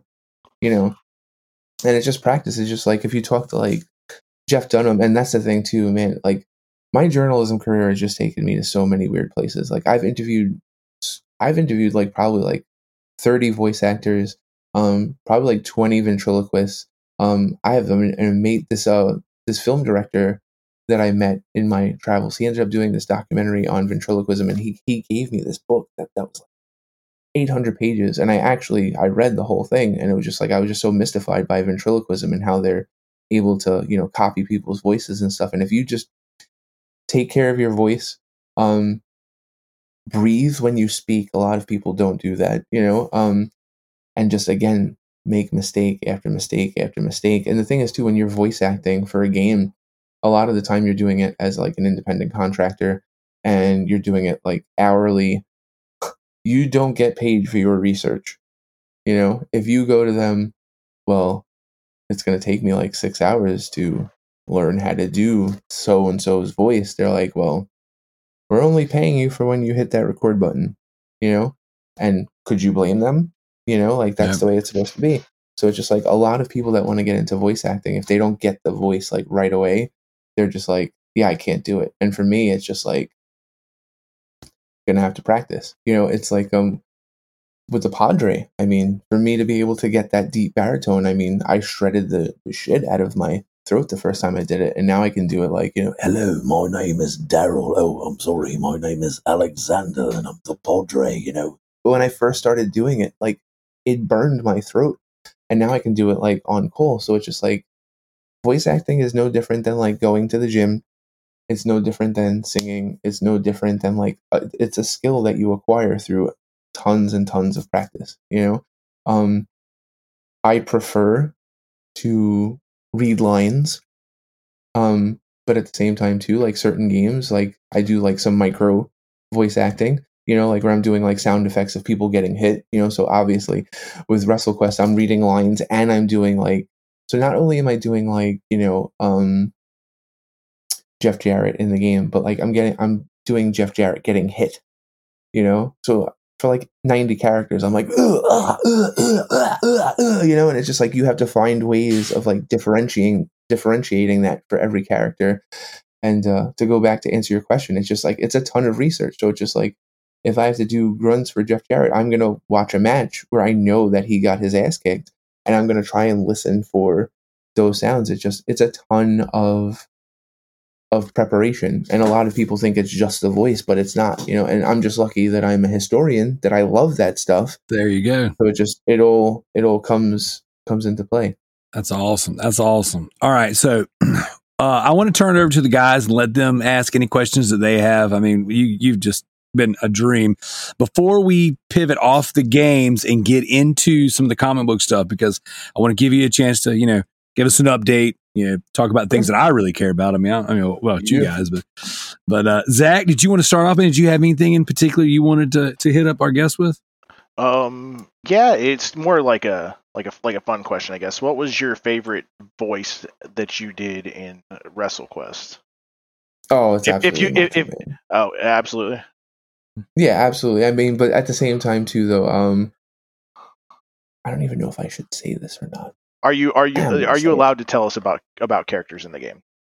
Yeah, yeah. I, I mean, I can tell you about some of the you know the voices that I've done and stuff like that. There's no, there they've been announced and stuff like that. But um, um, I'll tell you half of what I can say, pretty much. Okay. Um, Okay. so there's one character in the game that um that I do the voice of that I technically wasn't supposed to do the voice for because it's female. Um, but I love this character so much. She is like a complete ass kicker. Um, and I was like, guys, I got you. Got to let me do the voice of her. and they were like, go ahead. And I I did it, and they were like, yo, Pat. And uh, so I'm super happy. Like whenever I'm gonna hear her her voice in the game, I'm gonna go, mm, that's that's that's range, that's versatility. Nailed Um, it. There you Koko- go. the Koko B. Ware stuff was a lot of fun. Um, I I love his promos, and the thing is too, like in the mid South, um, Koko B. Ware was an ass kicker. His brainbuster was called the Ghostbuster, and um, he was awesome. And uh, when he went to the WWE, they gave him Frankie, of course, and you know, and and he was great, but he was different. He was a different character. So to be able to um to do some Koko that has some of that mid south tenacity, but still maintain some of the you know the '80s colorfulness. So that was the thing too. Just because I'm doing somebody's voice, I'm like again watching all of their promo from their entire career and trying to encapsulate as much of the total package in there. So somebody like Koko was so much fun to do. Um, I love Hawk from Legion of Doom. That was a ton of fun. I love the Junkyard Dog. The Junkyard Dog should have been like WWE champion at some point. Like he was like the number two baby face in WWE for probably like a period of like two years. Um, but you know how the wrestling industry was for a really long time. You know, Hogan, it Hogan, Ron Hogan, Hogan, Simmons- Hogan. Yeah. yeah, Uh, or Flair, Flair, Flair, or Yep. you know, or you know, um, and it took Ron Simmons. Like Ron Simmons ended up breaking that, you know, that trend. But like, man, Junkyard Dog was just so over, and like to be able to do his voice in the game was a huge, you know, a huge thrill, a, a huge thrill for me. But like at, at the same time too. There's going to be times when you guys are going to encounter NPCs in WrestleQuest and you're going to laugh your ass off. Because you're going to be That's like, yeah, it's gonna be like I'm gonna be texting. I mean, how- I'm messaging you all the time, like all the You time. can. Like, yeah, Yeah. this this is absolutely. I, I cannot wait. now, I'm gonna guess here because Mhm. you're they're wrestling. They know wrestling over there enough. Is this dropping SummerSlam weekend? Is that what we're doing here? Is the same week as SummerSlam? Is that kind of what they're aiming towards? The end of summer. Um, so from what I've been told, it's the end of summer. That's the so I'm assuming around then, probably. we'll see. Yeah, that's Hey. above my that's above my pay grade. But um, but yeah, that's what we were told um during PAX that it would be like end of summer. So um, Cannot wait to play this. From the moment I saw on that, what was it? Uh, was it Nintendo Direct or PlayStation or was it Xbox Showcase? it was the Xbox. It was the Xbox showcase. I was yeah. just like, oh my god, this game. I was like, I hope this thing is not Xbox exclusive because I would literally buy an Xbox to buy play this Yeah, game. yeah, you would. Yeah, you would. Yeah, See, and I this is the thing would. too. Like I said before, it's like it's not when you see the retro graphics, the toy, the toy box like graphics and stuff. A lot of people are thinking it's like a retro game and stuff. It's a fifty-hour RPG. Like it's it's heavy, it's deep, it hits hard. You know, it hits different. There you go. So I'm, um, yeah, I'm kind of waiting to see what they're gonna do. You probably know, we can't tell us what they're gonna do as far as physical release goes for this game because I'm like itching at the bit of whether I want to do a physical or digital Just do for both. this. Just do both. I mean, You're gonna want, Yeah, no, no comment on that. you're gonna want yeah. You're gonna you're gonna want to go digital so you have it immediately. Oh And yeah, I'm going. You're uh, gonna yeah, I want to gotta play. get I gotta, whatever b- best case scenario physical edition there is. I gotta play so- the midnight. So That's right. Joe, Mhm. Joe, Joe, so no, Joe, no Joe- comment on that from my point of for, for me but i There you will say that like one of my biggest goals as a voice actor so I, i've been in like i think i've done trailers for like 10 games and I've, I've done voice acting in like six and they're all digital games so far which is still cool i'll go over to my friend's house and they'll be like oh pat see pat here look and they'll pull up padre or something Right. like that or they'll pull up caillou offensive on steam and i'm like yeah that's cute that's a lot of fun but i want to go into gamestop really bad And, and I pick up your game. With, I, I want to fuck with people. I want to just walk over and be like, "Should I buy this? Is this any good?" You know, you know, and then just start doing voices and stuff like that. You know, um, so maybe, may I mean, I hope, I hope that this is the game. You know, well, I, I can't So- see it not being. Honestly, this I has to. I can't say anything. So I, has to I would Joe- imagine. Uh, Joe, It- all of your questions he can't tell you the answer to because yeah, you've already done all the other research. I would imagine that at, at worst case scenario, you get like a limited run release for this one. This game's got so much hype oh, behind it. Yeah. And PAX, not just following like Pat on about PAX, but following PAX in general. It, people were Yeah. like popping for this game. So it's Yeah, definitely we had a it's- line the entire time that I was there. It, it was good. insane. You know, That's good. All right, all right. So I hate to do it because we we we, we got to be respectful of your time. All right, but uh, I did want to pivot over and talk a little bit about the comic stuff. Okay. Sure. Uh, last time you were on, you know, you announced Legacy. You said Kickstarters and everything were were getting ready to happen, getting ready to go live. Since then, you've launched Legacy full full blown. You've already uh, released your first wave of books. I have purchased a lot of your books. I have read thank you so a much. lot of your books. I haven't read every one of them. I think uh, I bought uh, the Night Owl is the only one I haven't touched yet. Um, I think that's the only one I haven't touched yet. Oh, and then Renfield, the uh, the the vampire one. Those are the only two, okay, two I haven't touched yet. Everything else I'm up to date on. Uh, as a comic fan and as a uh, fa- a fan of yours, excellent work. Very Thank very you. cool. I think it's very good. The job, I got to be honest. Uh, like I I bought it, you know, on uh, I bought it on Kindle. I've been sitting in my Mm-hmm. uh, sitting in my office reading you, you- the the books. I've been reading a ton, and I was like, man, you you got me just enough in that first in that issue zero. Like I was like, when it ended, I was like, are you freaking kidding me? Are you kidding me? It was just getting. It felt like it was just getting ready to jump in, and you had already given me the pitch for the book, so I was ready to see where it goes. So, how's the reception been with all the legacy stuff so far? the reception has been great so far. Um, we ended up. Um, I'm pretty sure we did the interview before the Kickstarter went. It was in live. The December, yeah. Yeah.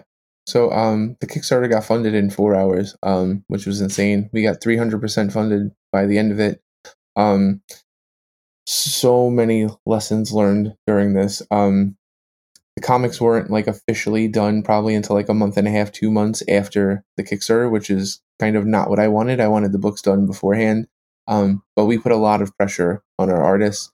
Um, the end products were totally up to like, you know, where we wanted them to be and stuff like that. It just it took everyone a lot longer.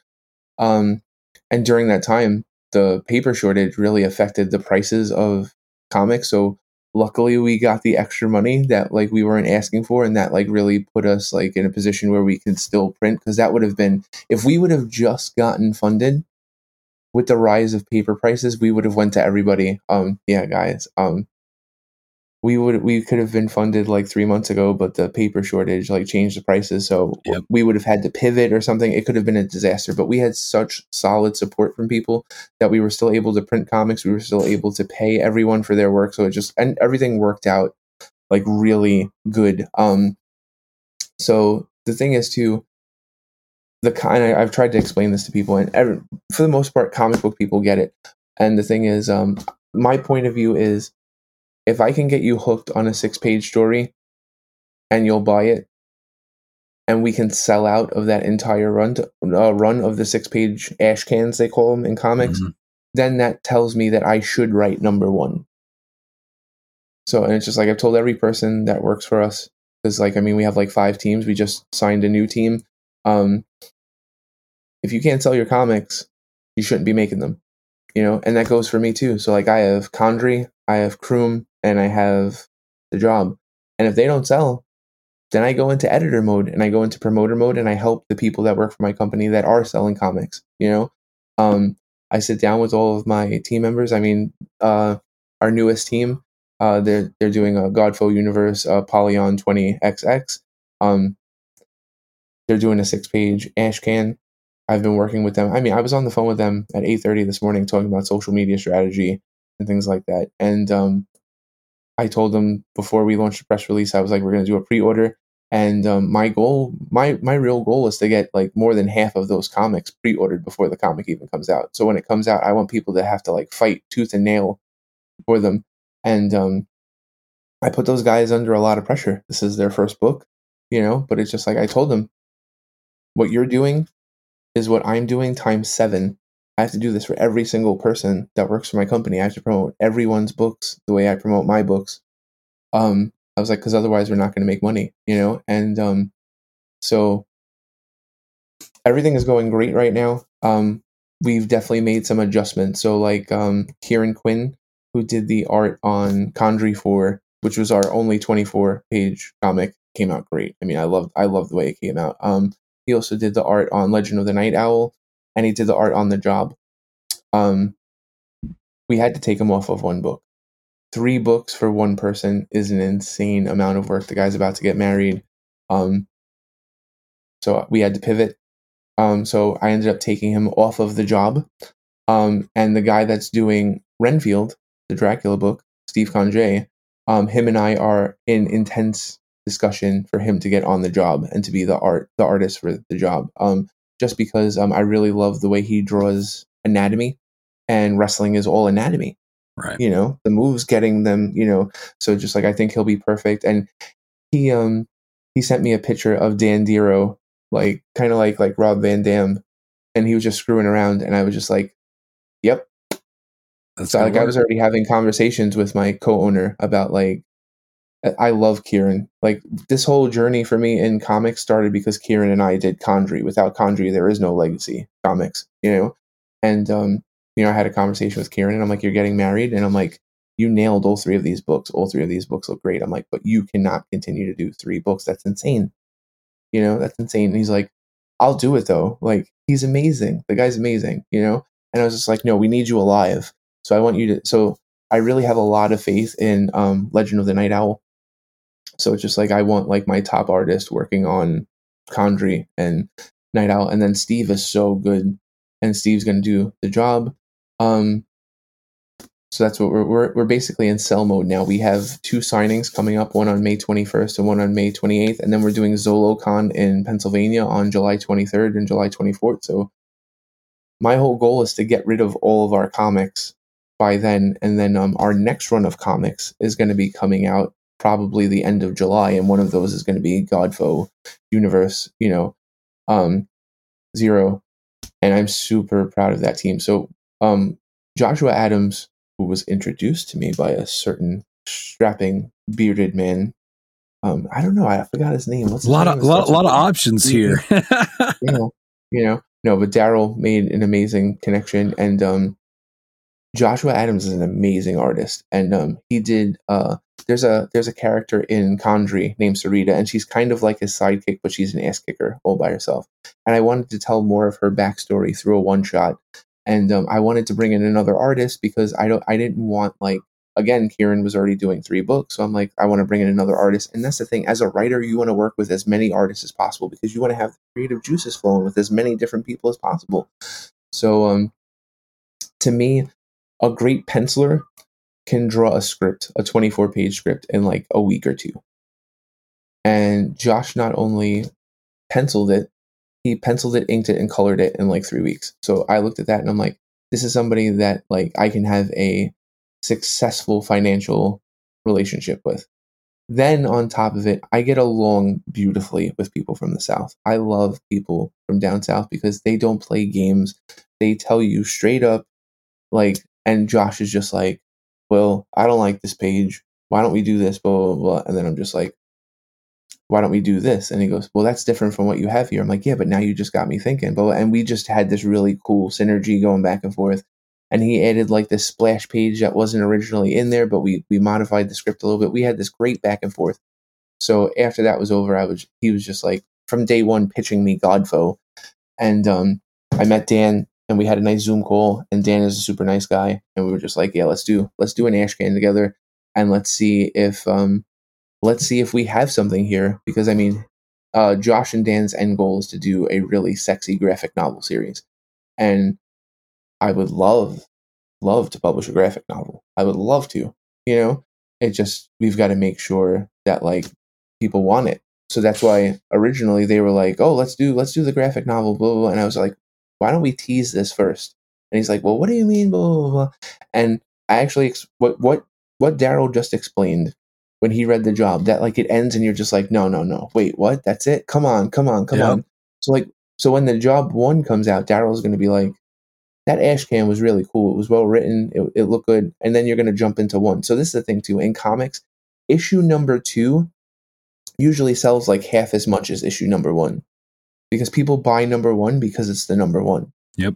And people buy issue two because they're invested and they want to stay in. You know, so I'm sure there's comics that you guys have in your collection where you're not a fan of the series, but you have the number one because it's the number one. That's correct. So so my whole thing is it's just like I love breaking things. I love like blowing shit up in Deus Ex until the map explodes. I love getting to the corner of the map on Fallout 3 and you can't go anymore, even though it looks like you can continue walking. So it's just like for me, I said to myself and I said to my business partner, John Svedesi, I'm like, how do we break that issue two curse? And he's like, I don't know. And I'm like, well, what if our issue two is really like issue three? And he's like, what are you talking about? I'm like, we'll do issue zeros for every single comic, and issue zero will only be six pages, and it'll be like a really like sneak peek into the series. If it doesn't sell, it's only a six page comic, so publication costs will be significantly less. So it's low risk, it's high reward.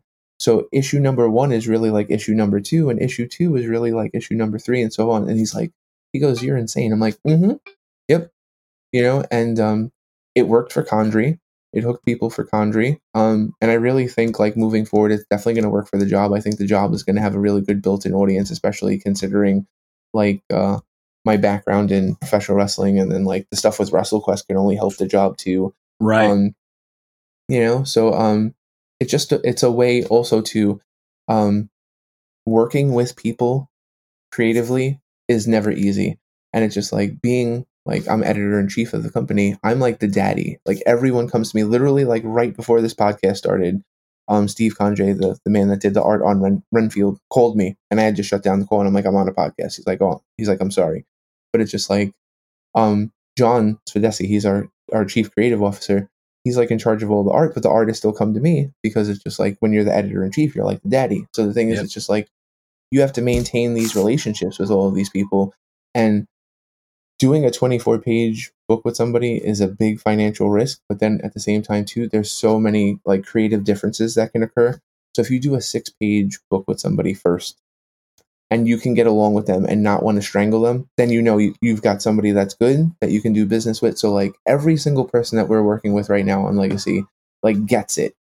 You know they understand that like um there's not a ton of money to be made in the beginning and that like we all have to hustle and really like sell our books. Um and like when we all sell our books then we all benefit and stuff and it was so funny because it's like last night i'm going through like all of our sales and it's like the difference between like our lowest performing comic and our highest selling comic is like five issues. So it's just like there's like this That's real good. like parity. On amazon it's just like everything is sold like the same amount. And like it's not like on kickstarter when we were bundling everything together. On kickstarter everything's individual.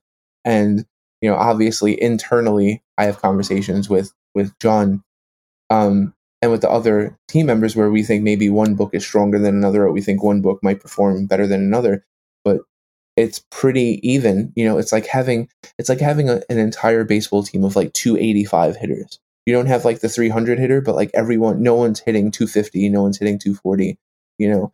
It's like it's like having a basketball team full of people that get double doubles you know? Like it's like wow it's it's like great parity right now and i think that's just a testament to to one how hard everyone's working but then it's just like every day i'm i'm publicizing everyone's work you know? Um so that's kind of like where we're at right now we have um we have like five ongoing series, and then we just signed another the other team that I just talked about, and uh, then we're going to have the Sarita one shot this summer, and um, we're actually prepping Legend of the Night Owl one uh, for release at the end of the summer too. We're going to have uh, we might have some big announcements on the uh, the the availability of that book because again, um, we're never going to be in a situation where we're going to print thousands of books. We're not Marvel, we're not DC. So my thing is always like how do we make the book exclusive but then make it exclusive enough that like people actually want it because a lot of smaller companies will print you know copies of books but no one wants them so my whole thing is like how do i create buzz around the book that isn't going to have a thousand but then actually have people want them it's like it's it's super hard it's like a non-stop thought process that goes into like every single action you know um yeah, that was a really long-winded answer to your question. I no, that was that was perfect. Everything that's that's what I wanted because uh, so many things that you said, like I had follow-ups for, and you nailed them. Um, I Oh, had okay, Jo- I, so Josh and I years ago, a couple years ago, we started a podcast called the Loot Bros Comic Mhm. Cast, where we get together and we would just kind of cover certain series, things like that. And then uh, the busier he got and the busier I got, we kind of went away from it. And then now we've brought it back. So we did a com- we had a conversation about Godfo um, two weeks ago. That's live now. Uh, and he said the Mhm. same thing because I asked him, I was like, how is it working with Patrick? I mean, like my interaction with you have been great. It's been awesome. And I was like, how is it working with the guy? Because, you know, you don't know somebody until you Mhm. Until you a marry them or b work with them and sometimes Yeah. you have to see both those sides. Uh, and, he, Mhm. and he said the same thing. He said you guys get along great. Y'all work really well together the way you're riffing on each other and uh, coming up with ideas. And he told the splash page story as well you know so it was uh, it was cool man. And I, I, I got a lot of respect for that dude as a friend of his. You know, we played music together not in bands together but like tangentially like at the same time frame and then we ran the same circles, but we never really hung out. And it wasn't until I started hiring him to do um, stuff for my band and for the podcast that we really started, you know, like hanging, you know, sometimes actually hanging out and then doing a lot of stuff together, uh, creative wise. And he's a great dude. I, I can't say enough nice things about him. And I think I just knew, man, I was like, man, if, if I, if I could get you two together, that like you hit it off. And it was just because you were so kind and so easy and accessible in messages. And this dude's work ethic is so good. I'm like, you know, if you guys could just meet, I, I, I don't know. I, it, it worked out. It worked out really well. And he's a great dude. no, it worked out beautifully. Like, and I'll always be thankful for you because I feel like that Sarita book um, is is probably one of the best things that I've ever written. So, um, like as far as fiction goes, so the fact that you put that together, I mean, Oh, you, dude, I, didn't do anything. I just, I I was just like letting two people talk. Uh, you guys did it all, and Mhm. y'all's work is what did it. And it's so cool because you sent, you know, you post on social media the little pictures, and uh, and it's so funny because you give me teasers and he doesn't, and me and him and friends a lot longer. So I'm like, how how Mhm. how, how are you guys both so tight lipped, but then like he's a little bit tighter, you know, you know. But you've Uh-huh. been posting stuff on And social media, and it looks so good. I'm excited. too. Like I'm trying to teach them now, like how to how to market their product. You know, Absolutely. um, and that's like that's such another funny thing because like when we did when we were working on the Sarita book together, he knew that like I was going to handle all of that stuff. Right. Like I was going to be the promoter, and I was going to you know I was going to put the book in front of as many people as possible. But you know now I'm explaining to him and Dan like this is the way you have to run your Instagram. This is the way you have to run your Facebook. That this is what we're going to do on our end, but this is what you have to do, and blah blah blah. Right. blah. And it just it's it's wild. And I'm sure over the past couple of days they've been like, man, Pat does not fuck around, and Pat like Pat is very methodical and stuff like that. But it's just like you that's the way be. You gotta be. that's the way you have to be, you know. If- and I know you- Josh gets it. And, if you guys won't sell your own book, who's going to sell? it? You know, people ain't going to do it Yeah. for you. So, um, so I, I went ahead and I know the pre-order is now live for everybody for the Godfo um, universe Apollyon 20XX, the first book. Mhm. I Mhm. pre-ordered three copies of it. I was like, I got to have you guys sign one. I got to have one framed. Um, and then I got to have one that I can read. And, uh, and I was like, you know what? I might go back for more, but I was, uh, he sent me the link for the friends and family link, you know? So I Mhm. jumped on there and, uh, so definitely we'll have all that stuff circulating in the Loot Bros podcast groups, discords, all of our social stuff. We'll get behind it and push it. You know, I'll. I'll constantly be telling people, you know, hey, these are our boys. You got to check them out. So So this is the thing too that I have to say about this book. The reason, one of the reasons why I wanted to add this book into our catalog, and it's just like I have to say, I have to make a wrestling reference here that like running this company, I totally feel like Paul Heyman in like 1994, 1995. Like I totally feel that way. Um, where it's just like I find artists and writers that like may have submitted to Dark Horse and Image and didn't get answers, or somebody like Josh who just was super talented and never submitted anywhere, and kind of give them the platform that they deserve. Um, so Josh's work on Sarita, if you guys haven't seen it, it's all over our social media, it's all over our website and stuff. We're still we're still teasing it. It's awesome. It's great. Um, so it's just like for that reason alone, had to give him a shot. But then when you guys see this ash can, it's kind of like it's a marriage of like really gritty comic book noir and like manga in a way that like if if you stay up late and watch um adult swim you'll totally be a fan of this stuff. But it's just like it, it a lot of that stuff for me comes off a little wacky sometimes like it, it's not really like based in like any type of like reality like you have to super suspend your disbelief to enjoy it right. and the thing that I like about this is like it hooks you in enough that like you go, I know this isn't happening, but it'd be really, really cool if it did. And it looks different than our other comics, but the quality of the art is fantastic. Dan's writing is super solid on it. Um, it was just a no brainer to bring it in. And um, we've gotten a lot of pre orders so far. So I'm going to tell people this right now. Um, you guys need, if you want this book, you should pre order it. You- should absolutely pre order it. Um, so it's not going to the ash can is not going to be uh, around very long. The way Yeah. things are right now, they- they're they're going fast, and like that's I tried to explain to to Josh and Dan that like so what we did day one is like I just sent out you know social media all over the place, and and Dan and Josh were like, well, how do you think it performed? And I'm like, well, if we did bad, it got out to like fifty thousand people. If it did bad, and I'm like, but if like we got retweets and stuff, I'm like, we're talking like it got out to like a whole bunch of people. And then um then the next day we did the pre-order and stuff like that. So just like there's like this this rolling. It's like if you've ever played Animal Crossing before. You see the snowball, you kick it, it gets bigger and bigger and bigger and bigger and bigger. And I'm like, that's what we're doing here. So it's just like no one knows who you are. We send out a blurb, a press release, we light up our social media, we start kicking the snowball. So I'm like, so now the book the book is largely finished, but it's not it's not going to come out until like you know July. So we have plenty of time to kick that snowball around. So now it's just like now we're in the process of like teaching Dan and Josh how to kick the snowball for themselves, and then have me come and kick the snowball for them too. So we get a ton of momentum and stuff like that. It's just been it's a lot of fun. It's another side of like what I do. So it's just like people look at me as like a writer, an editor, a voice actor, and stuff. But I mean, I obviously have this background in public relations now and stuff like that. And I mean, for you know six years, I've been selling Minds Behind the Games books, and selling a forty dollar book is a hard sell. You know, so but I've done pretty well at it. So like selling a five dollar comic book, I mean, that's a lot easier, especially when you have amazing stories being told. And so um, that book is really something solid. Like it's really, really cool. You know, to the point where it's just like this is something that could totally be licensed out Oh, as absolutely. game, as a film, as an anime, action The whole figures. the like- whole concept of the Godfo universe is just Mhm. so good. And I'm Yeah. not just saying that because we're friends, like because he didn't even really explain it to me until we did a podcast together two weeks ago. And he's been working on this for 10 years. yeah, Both those Yeah. guys. And when he explained it to me, I was like, bro, like when you say Godfo, I'm like, okay, well, that's cool. hmm It's got the word God in it. It's whatever. you Yeah. know? But then when he explained what Godfo was, I was like, dude, that is awesome. So yeah, totally. Match made in heaven, you guys. I just wish you all the best success. You guys are gonna be great. You'll Thank at you. least, if nothing else, you'll have one cheerleader right here buying all the Thank you. stuff, pre-ordering the books. Um, you know, uh, Patrick, thank you so much for taking the time to come on here and talk with us, man.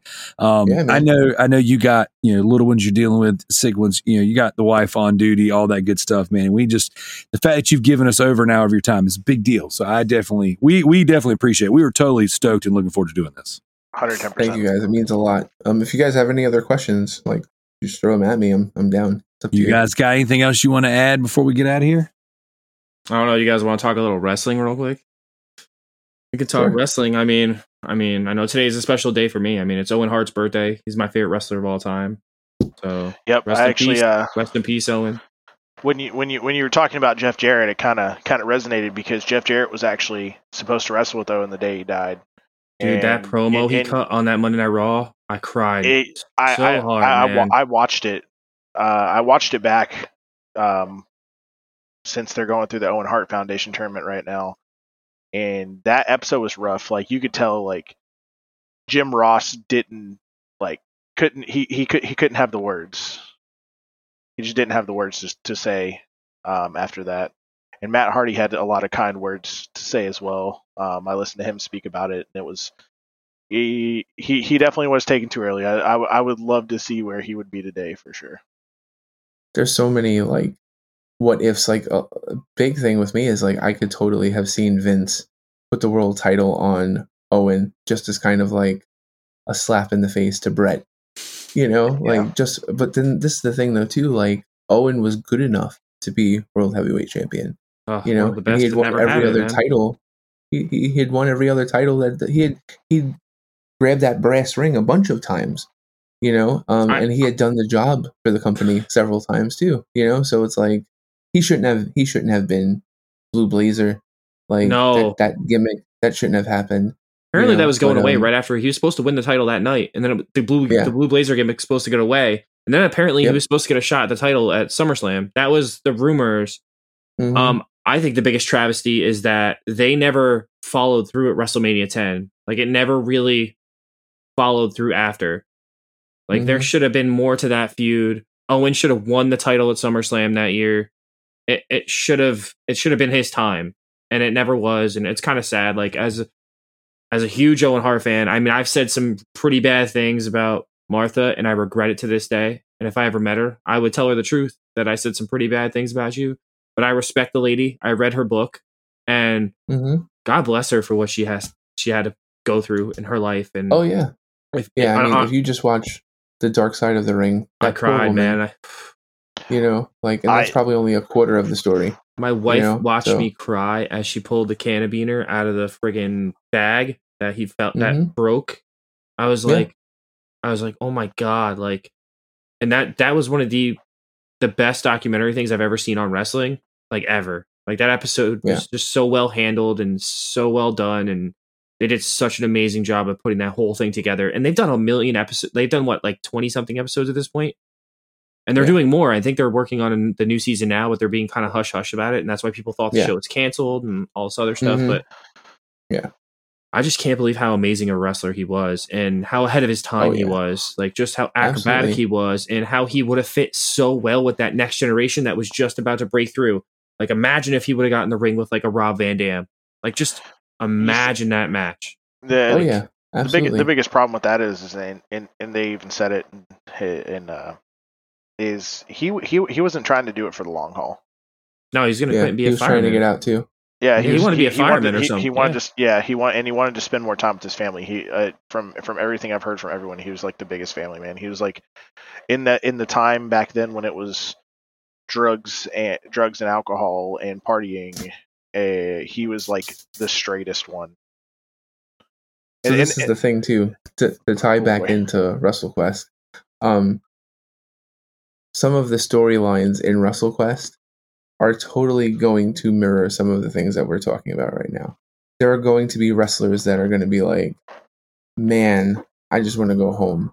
You know, I want to do this. I want to do that." Like it's just it's going to encapsulate like the the best and worst of of the industry, and that's why like when I was saying before, like how special Zach Manko's writing is on this. Like all of you guys are all hyped now because of the 30 licensed characters of the RPG, uh, you know, combat system and stuff. But man, if you play an RPG and you don't get a little teary, if you don't get a little pissed off, then they did it wrong. And there are going to be several moments over the course of this game where you're just going to be like, man, that hit me super hard.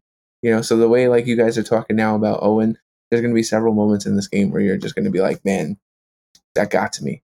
I, I just think I just think it's love is in this game. I just think it's crazy, like thinking t- like it's going to encapsulate one of the greatest. It, it seems like it's going to encapsulate one of the, t- the two greatest eras of wrestling, which are like the golden era of wrestling from the er, the mid '80s and early '80s to the new generation era, which a lot of people bag on the new generation era, but it's one of my favorite eras because it's what I grew up on. And it had Yeah. characters. And I think that's what made the new generation different from most anything WWE's ever done since. Like the characters were just through the roof. Like and it, Yeah. it was the breeding point for the attitude era. It all started in new generation. Like Sure. all those guys No, that I never agree. got a shot because they were under the foot of Hogan or under the foot of like Bret Hart that finally started to move through the chain. It's just and like you were saying a lot of like what if scenarios. Like there's a lot of crazy ones. Like, Even with Owen Hart, like Tons. what if Stone Cold never got dropped on his neck? I, I, I honestly, to, to God honest truth, if Stone Cold would have never got dropped on his neck, he never would have became a brawler, and he never would have had the career he had Mhm. because he never would have reached the heights he had if he didn't wrestle the style that he wrestled. I think I mean in terms of like what ifs I, I one of the ones that always comes back to me is like Brian Pillman. Like Oh, what if Brian. Pillman never gets in that car accident? Because I mean this is like one of the greatest like minds in professional wrestling, and he was just like one of the coolest. Oh, you know, um, there's so many of them. Like what if what if WCW is actually bought by Bischoff? Because I mean that was what they were trying to do. You know? He tried if so hard. WCW got that second life. You know, um, There'd be no E AEW. be no TNA. Yep. And I don't I don't know about you guys, but I don't want to live in a world where 2002 to 2009 TNA does not exist. That was Oh, So so like the X. Division stuff, like Samoa Joe, AJ Styles, Christopher Yes. Daniels, Christopher Sabin, Alex Shelley, Austin Aries. I mean, the list goes on So and on good. and on and on. Like so good. I And as an stand East- by it. Go ahead. I, I, I, sorry, Joe. I stand by the ahead. fact that AJ Styles and Kurt Angle's best of three match on a oh random man, impact was better than most of what we get these days. Those I- Oh yeah. Oh, there was a point in time where impact would give me chill bumps. I would I would just Yep. be like the wrestling and the storytelling was so good. And you would Those have Iron Man matches between AJ and Christopher gosh, Daniels. I mean, yes. Samoa Joe and Angle. Like, oh, people So people need to people sleep Dude, on it- Impact now. I actually think it's really good. Yeah. It, and- it, yeah, they- Impact they're is doing a now. really great job. Um, uh, an era I really enjoyed of Impact, and we were just uh, kind of piggybacking off of what you said about how much you like cinematic wrestling and stuff like that. Was was when Matt Hardy became Big Money Matt Hardy for the first time, and then became Broken Matt Hardy. Broken man. Yeah. Like and, and, and, and, and I just I listened to that whole So series. good. I listened to him talk about it, and I just rewatched everything, and I was like, why why don't we get more of this? And and then we saw WWE turn Undertaker's like last match into a cinematic match, and it just wasn't the same. There because well, because it- the producer was the producer wasn't Keith Mitchell, and Keith Mitchell is retired now, so you'll he- never see anything is quite like that anymore. Is he retired or is he going to AEW? Because No, he worked for AEW for the first like two and a half years that they were in business. He just retired from AEW. oh, he did. April. Okay, that's what I thought. He worked Yeah. for AEW. I thought that's where he went. He went mm-hmm. to AEW, right? But yeah, he, he, started in world class world class championship wrestling. Then he went to WCW. Then he went to um, NWA TNA, and then he went to AEW. So forty years in wrestling, and like never in WWE. You know, it just but some of the best shot matches. Like, oh, I mean, you know, 110%. so Can can I just say Amazing. that where we're at in wrestling right now is very exciting to where you have the Ring of Honor, Impact, AEW championship belts showing up at different promotions, including WWE. Mickie James showing up with the Impact Women's Championship. The fact they did that, and then now you got this AEW opening the forbidden door, bringing in New Japan Wrestling. Like there was mm-hmm. a point in time where we were like, "Yeah, we'll never get this," and here we are. We are here it's a pretty incredible time to be a wrestling fan. Absolutely. And, and- for me, it's just like it's a fusion of all of these things that we love. And that's why it's just like one of the biggest things during PAX where people were like, um, why do you think this game was never created before? And I was like, I don't know, but I'm sure happy that it exists now, you know? So it's just right. like you're we're having things now, like you said, like the Impact Champion showing up on you know WWE and stuff, and this is stuff that should have happened a long time ago. And see, the thing is, it used to happen a lot of the times. Like the IWGP champion used to Yep. show up on Nitro all the time. You know, like in the NWA back in the day, you would have Ric Flair showing up as NWA Yep. champion in all of these promotions. But then it's just like everyone got so used to the, the way the WWE did things that they forgot that things like this used to happen. You know, I mean, WWE used to bring time, people in. Yes. Yeah, when they used to, when they had Smoky Mountain invade, when they had NWA invade, when they had Mhm. all sorts of, when they had ECW do their first invasion that no one remembers anymore. That's amazing. You know, um, you know, and you had Ric Flair walking out with the big green belt, uh, the big gold belt. I'm sorry, imagine the big green belt, the big No. gold belt. You know, in that, uh, that gold belt was so good. That was a good one. Yeah. What's it going to take to get another WWF No Mercy? What's it going to take to get Well, s- another game like that? You're getting it So this is the thing. Um, I'll tell you guys a quick story before I go. Um, this is actually part of this story is in my next book. Um, well, not my next book. It's going to be my seventh book, The Minds Behind the PlayStation Two games, um, where um, I interviewed the producer of Def Jam Vendetta. Oh, Um, Def, Oh, Def Jam so- Vendetta was supposed to be a WCW game. Um, what happened was after after No Mercy. Yes. After No Mercy, the Nintendo 64 is like, you know, on its last leg, blah, blah, blah.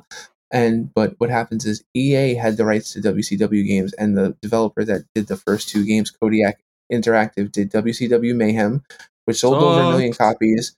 Yes, but it sold over a million copies. So it made money. So then, for some reason, though, instead of building off of that first, and so this is the thing, too. Um, every first game in a series is never perfect. The gameplay engines need to be fine tuned and stuff. If a game gets to like three, like you know, um, WCW Mayhem three, and they haven't found like the secret sauce yet, then then we can say that it sucks. But like every first game in a series usually is not anywhere near as polished as it should be.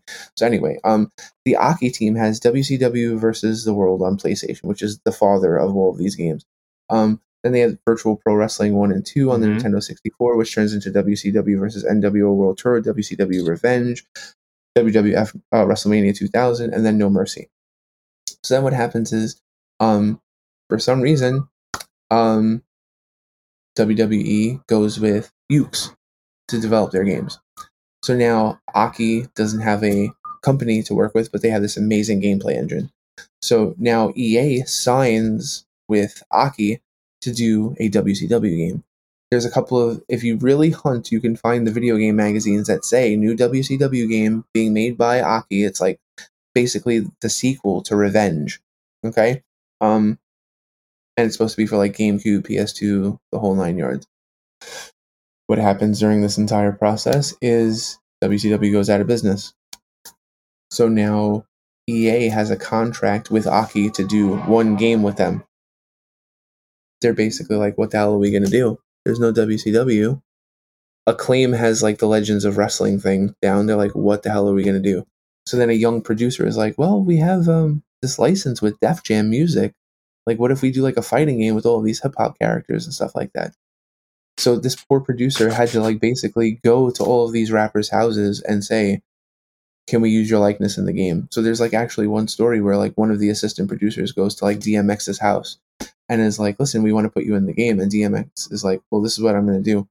I'm going to let my pit bulls out, and if you like don't flinch, if you can handle my two pit bulls, then you can be in, then you can put me in the game." And it was just like these poor producers had to go through so much stuff to get like in, like to get all these guys in the game that's one side of the story. So some people were super easy to work with, like Snoop Dogg, super easy to work with. You know, he understood, he knows his brand would be, be perfect for the game, da da da. Some of these other rappers were incredibly difficult to work with. So that's one side of the story. The other side of the story is like Aki is basically like, we're saving your ass because you're going to use our gameplay engine to make this. Without our gameplay engine, you don't really have a game. We're going to make the Def Jam characters like come alive in the game because we're going to use this engine that we've made some of the most successful wrestling games of all time. So you're going to be nice. And EA is kind of like, well, we're EA, so you're going to make the game that we want. So now you have this back and forth between EA and Aki over and over and over again. So now you have a language barrier, you have a time barrier, and then for some reason, Aki refused pretty much the entire development process to acknowledge the fact that there were ever any bugs in their game ever at any time. So now every time EA would play the game, they would be like, "Um, listen, there's like a fro- there's like a freeze here, like there's a clipped animation. We need to fix this." And they're like, "No, no, no, that's not the way it's supposed to be. Uh, Like that's not a that's supposed to be like that." Blah blah blah. blah. And EA is like, "No, there's a bug in the game. We need to fix it. Like this is a part of like a normal development cycle, you know." So then EA had to fly like another producer to Japan to work with Aki to make sure that they got the game in on time. and this guy was basically getting locked out of the building because they didn't want him in there, and it was just like what a disaster. So if you talk to like the EA people, they're like, yeah, Def Jam sold well, but we're not like really proud of it. We don't care about it. And then, but the game did well enough that they had to do Fight for New York, and Fight for New York is considered to be another like gem that people love. But the, So the team at EA were like, yeah, I love that game. Um, but the people at EA were basically like, um, we're done with Aki after this. We do not want to work with them anymore, and that's why the PS3 um, Def Jam is produced by I'm pretty sure Digital Dreams Entertainment does it. That's Michael Mendheim's uh, publisher, and that's the guy that did Mutant League Football, Mutant League Hockey, and stuff like that. Because they just wanted they wanted to get rid of they wanted to get away from Aki. So now um, Aki has probably changed their name so many times, so the average person like has a hard time finding out who they are. So they were originally called the Man Breeze, then they changed their name to Asmik Ace, then they were Aki, and now I'm pretty sure they're syn Sophia, but they may have changed their name again. But they haven't done like a wrestling game in a really long time. But the fact of the matter is, man, that like the last WCW game was Backstage Assault. Ugh. And it could have been it could have been made by the same people that made Revenge. And a lot of people don't know this, but Revenge is the best selling Nintendo 64 wrestling game of all time. It actually outsold No Mercy. You know, and one of the reasons for that, and this is the last thing I'll tell you guys before I bounce. Um, the first 50,000 or so copies of No Mercy, I own one of them, um, did not have a battery inside. So what does that tell you? What couldn't you do in the game? Couldn't save. Couldn't save. So a lot of people just returned their game, um, didn't get another one, and then told all their friends that the game wouldn't save. So like No Mercy is like one of the greatest wrestling games of all time. But like since that initial print run had that issue, a lot of people didn't go back and buy another copy. So that hurt its overall sales when it's a far better game than Revenge and you know WrestleMania 2000. So if you want to read more of those stories, then read The Minds Behind the Games by Patrick Hickey Jr. So, but that's, you know, that's here nor there. So, That is awesome. Yeah, awesome. Man. Patrick, you're the freaking man, dude. Thank you for this. I try. I try. Thank you. Thank the you. guys were really hoping we could get a little wrestling talking. I was like, man, we got to be careful with his time, dude. He's got a lot going on. Let's. so I'm glad we were able to do that. I'm happy I, if I, I I hope I like gave you your wrestling and wrestling game fix. If I didn't, then we'll have to talk again another time. Oh, you know And what? You We're guys, gonna have to talk again. you guys can message me whenever you want. That's right. I'm gonna I'm gonna call it. We're gonna have to talk again. Zach, you're right. That's right. Didn't Yeah, quite get yeah. my fix. Sure. So, awesome. Well, Patrick, we'll be posting all your socials, links to Ed Legacy, links to all your stuff in the in the show notes, the bio. Thank you again for your time. Thank you, Joe. Thank you, Zach. Um, appreciate you guys. Salute Bros Podcast, and we're out of here. All right, everybody. We hope you enjoyed that conversation with Patrick. He was awesome having him on. Cool dude. Love, love it. Absolutely great stuff. So, uh, as per usual, I like to end the show with a song. This one is the theme song to my 2236 Survival Horror podcast. This song is called It's Safe. Uh, this one was a Resident Evil inspired song that I wrote with my side project, RPD Resurrection Pending Death. So, here you go.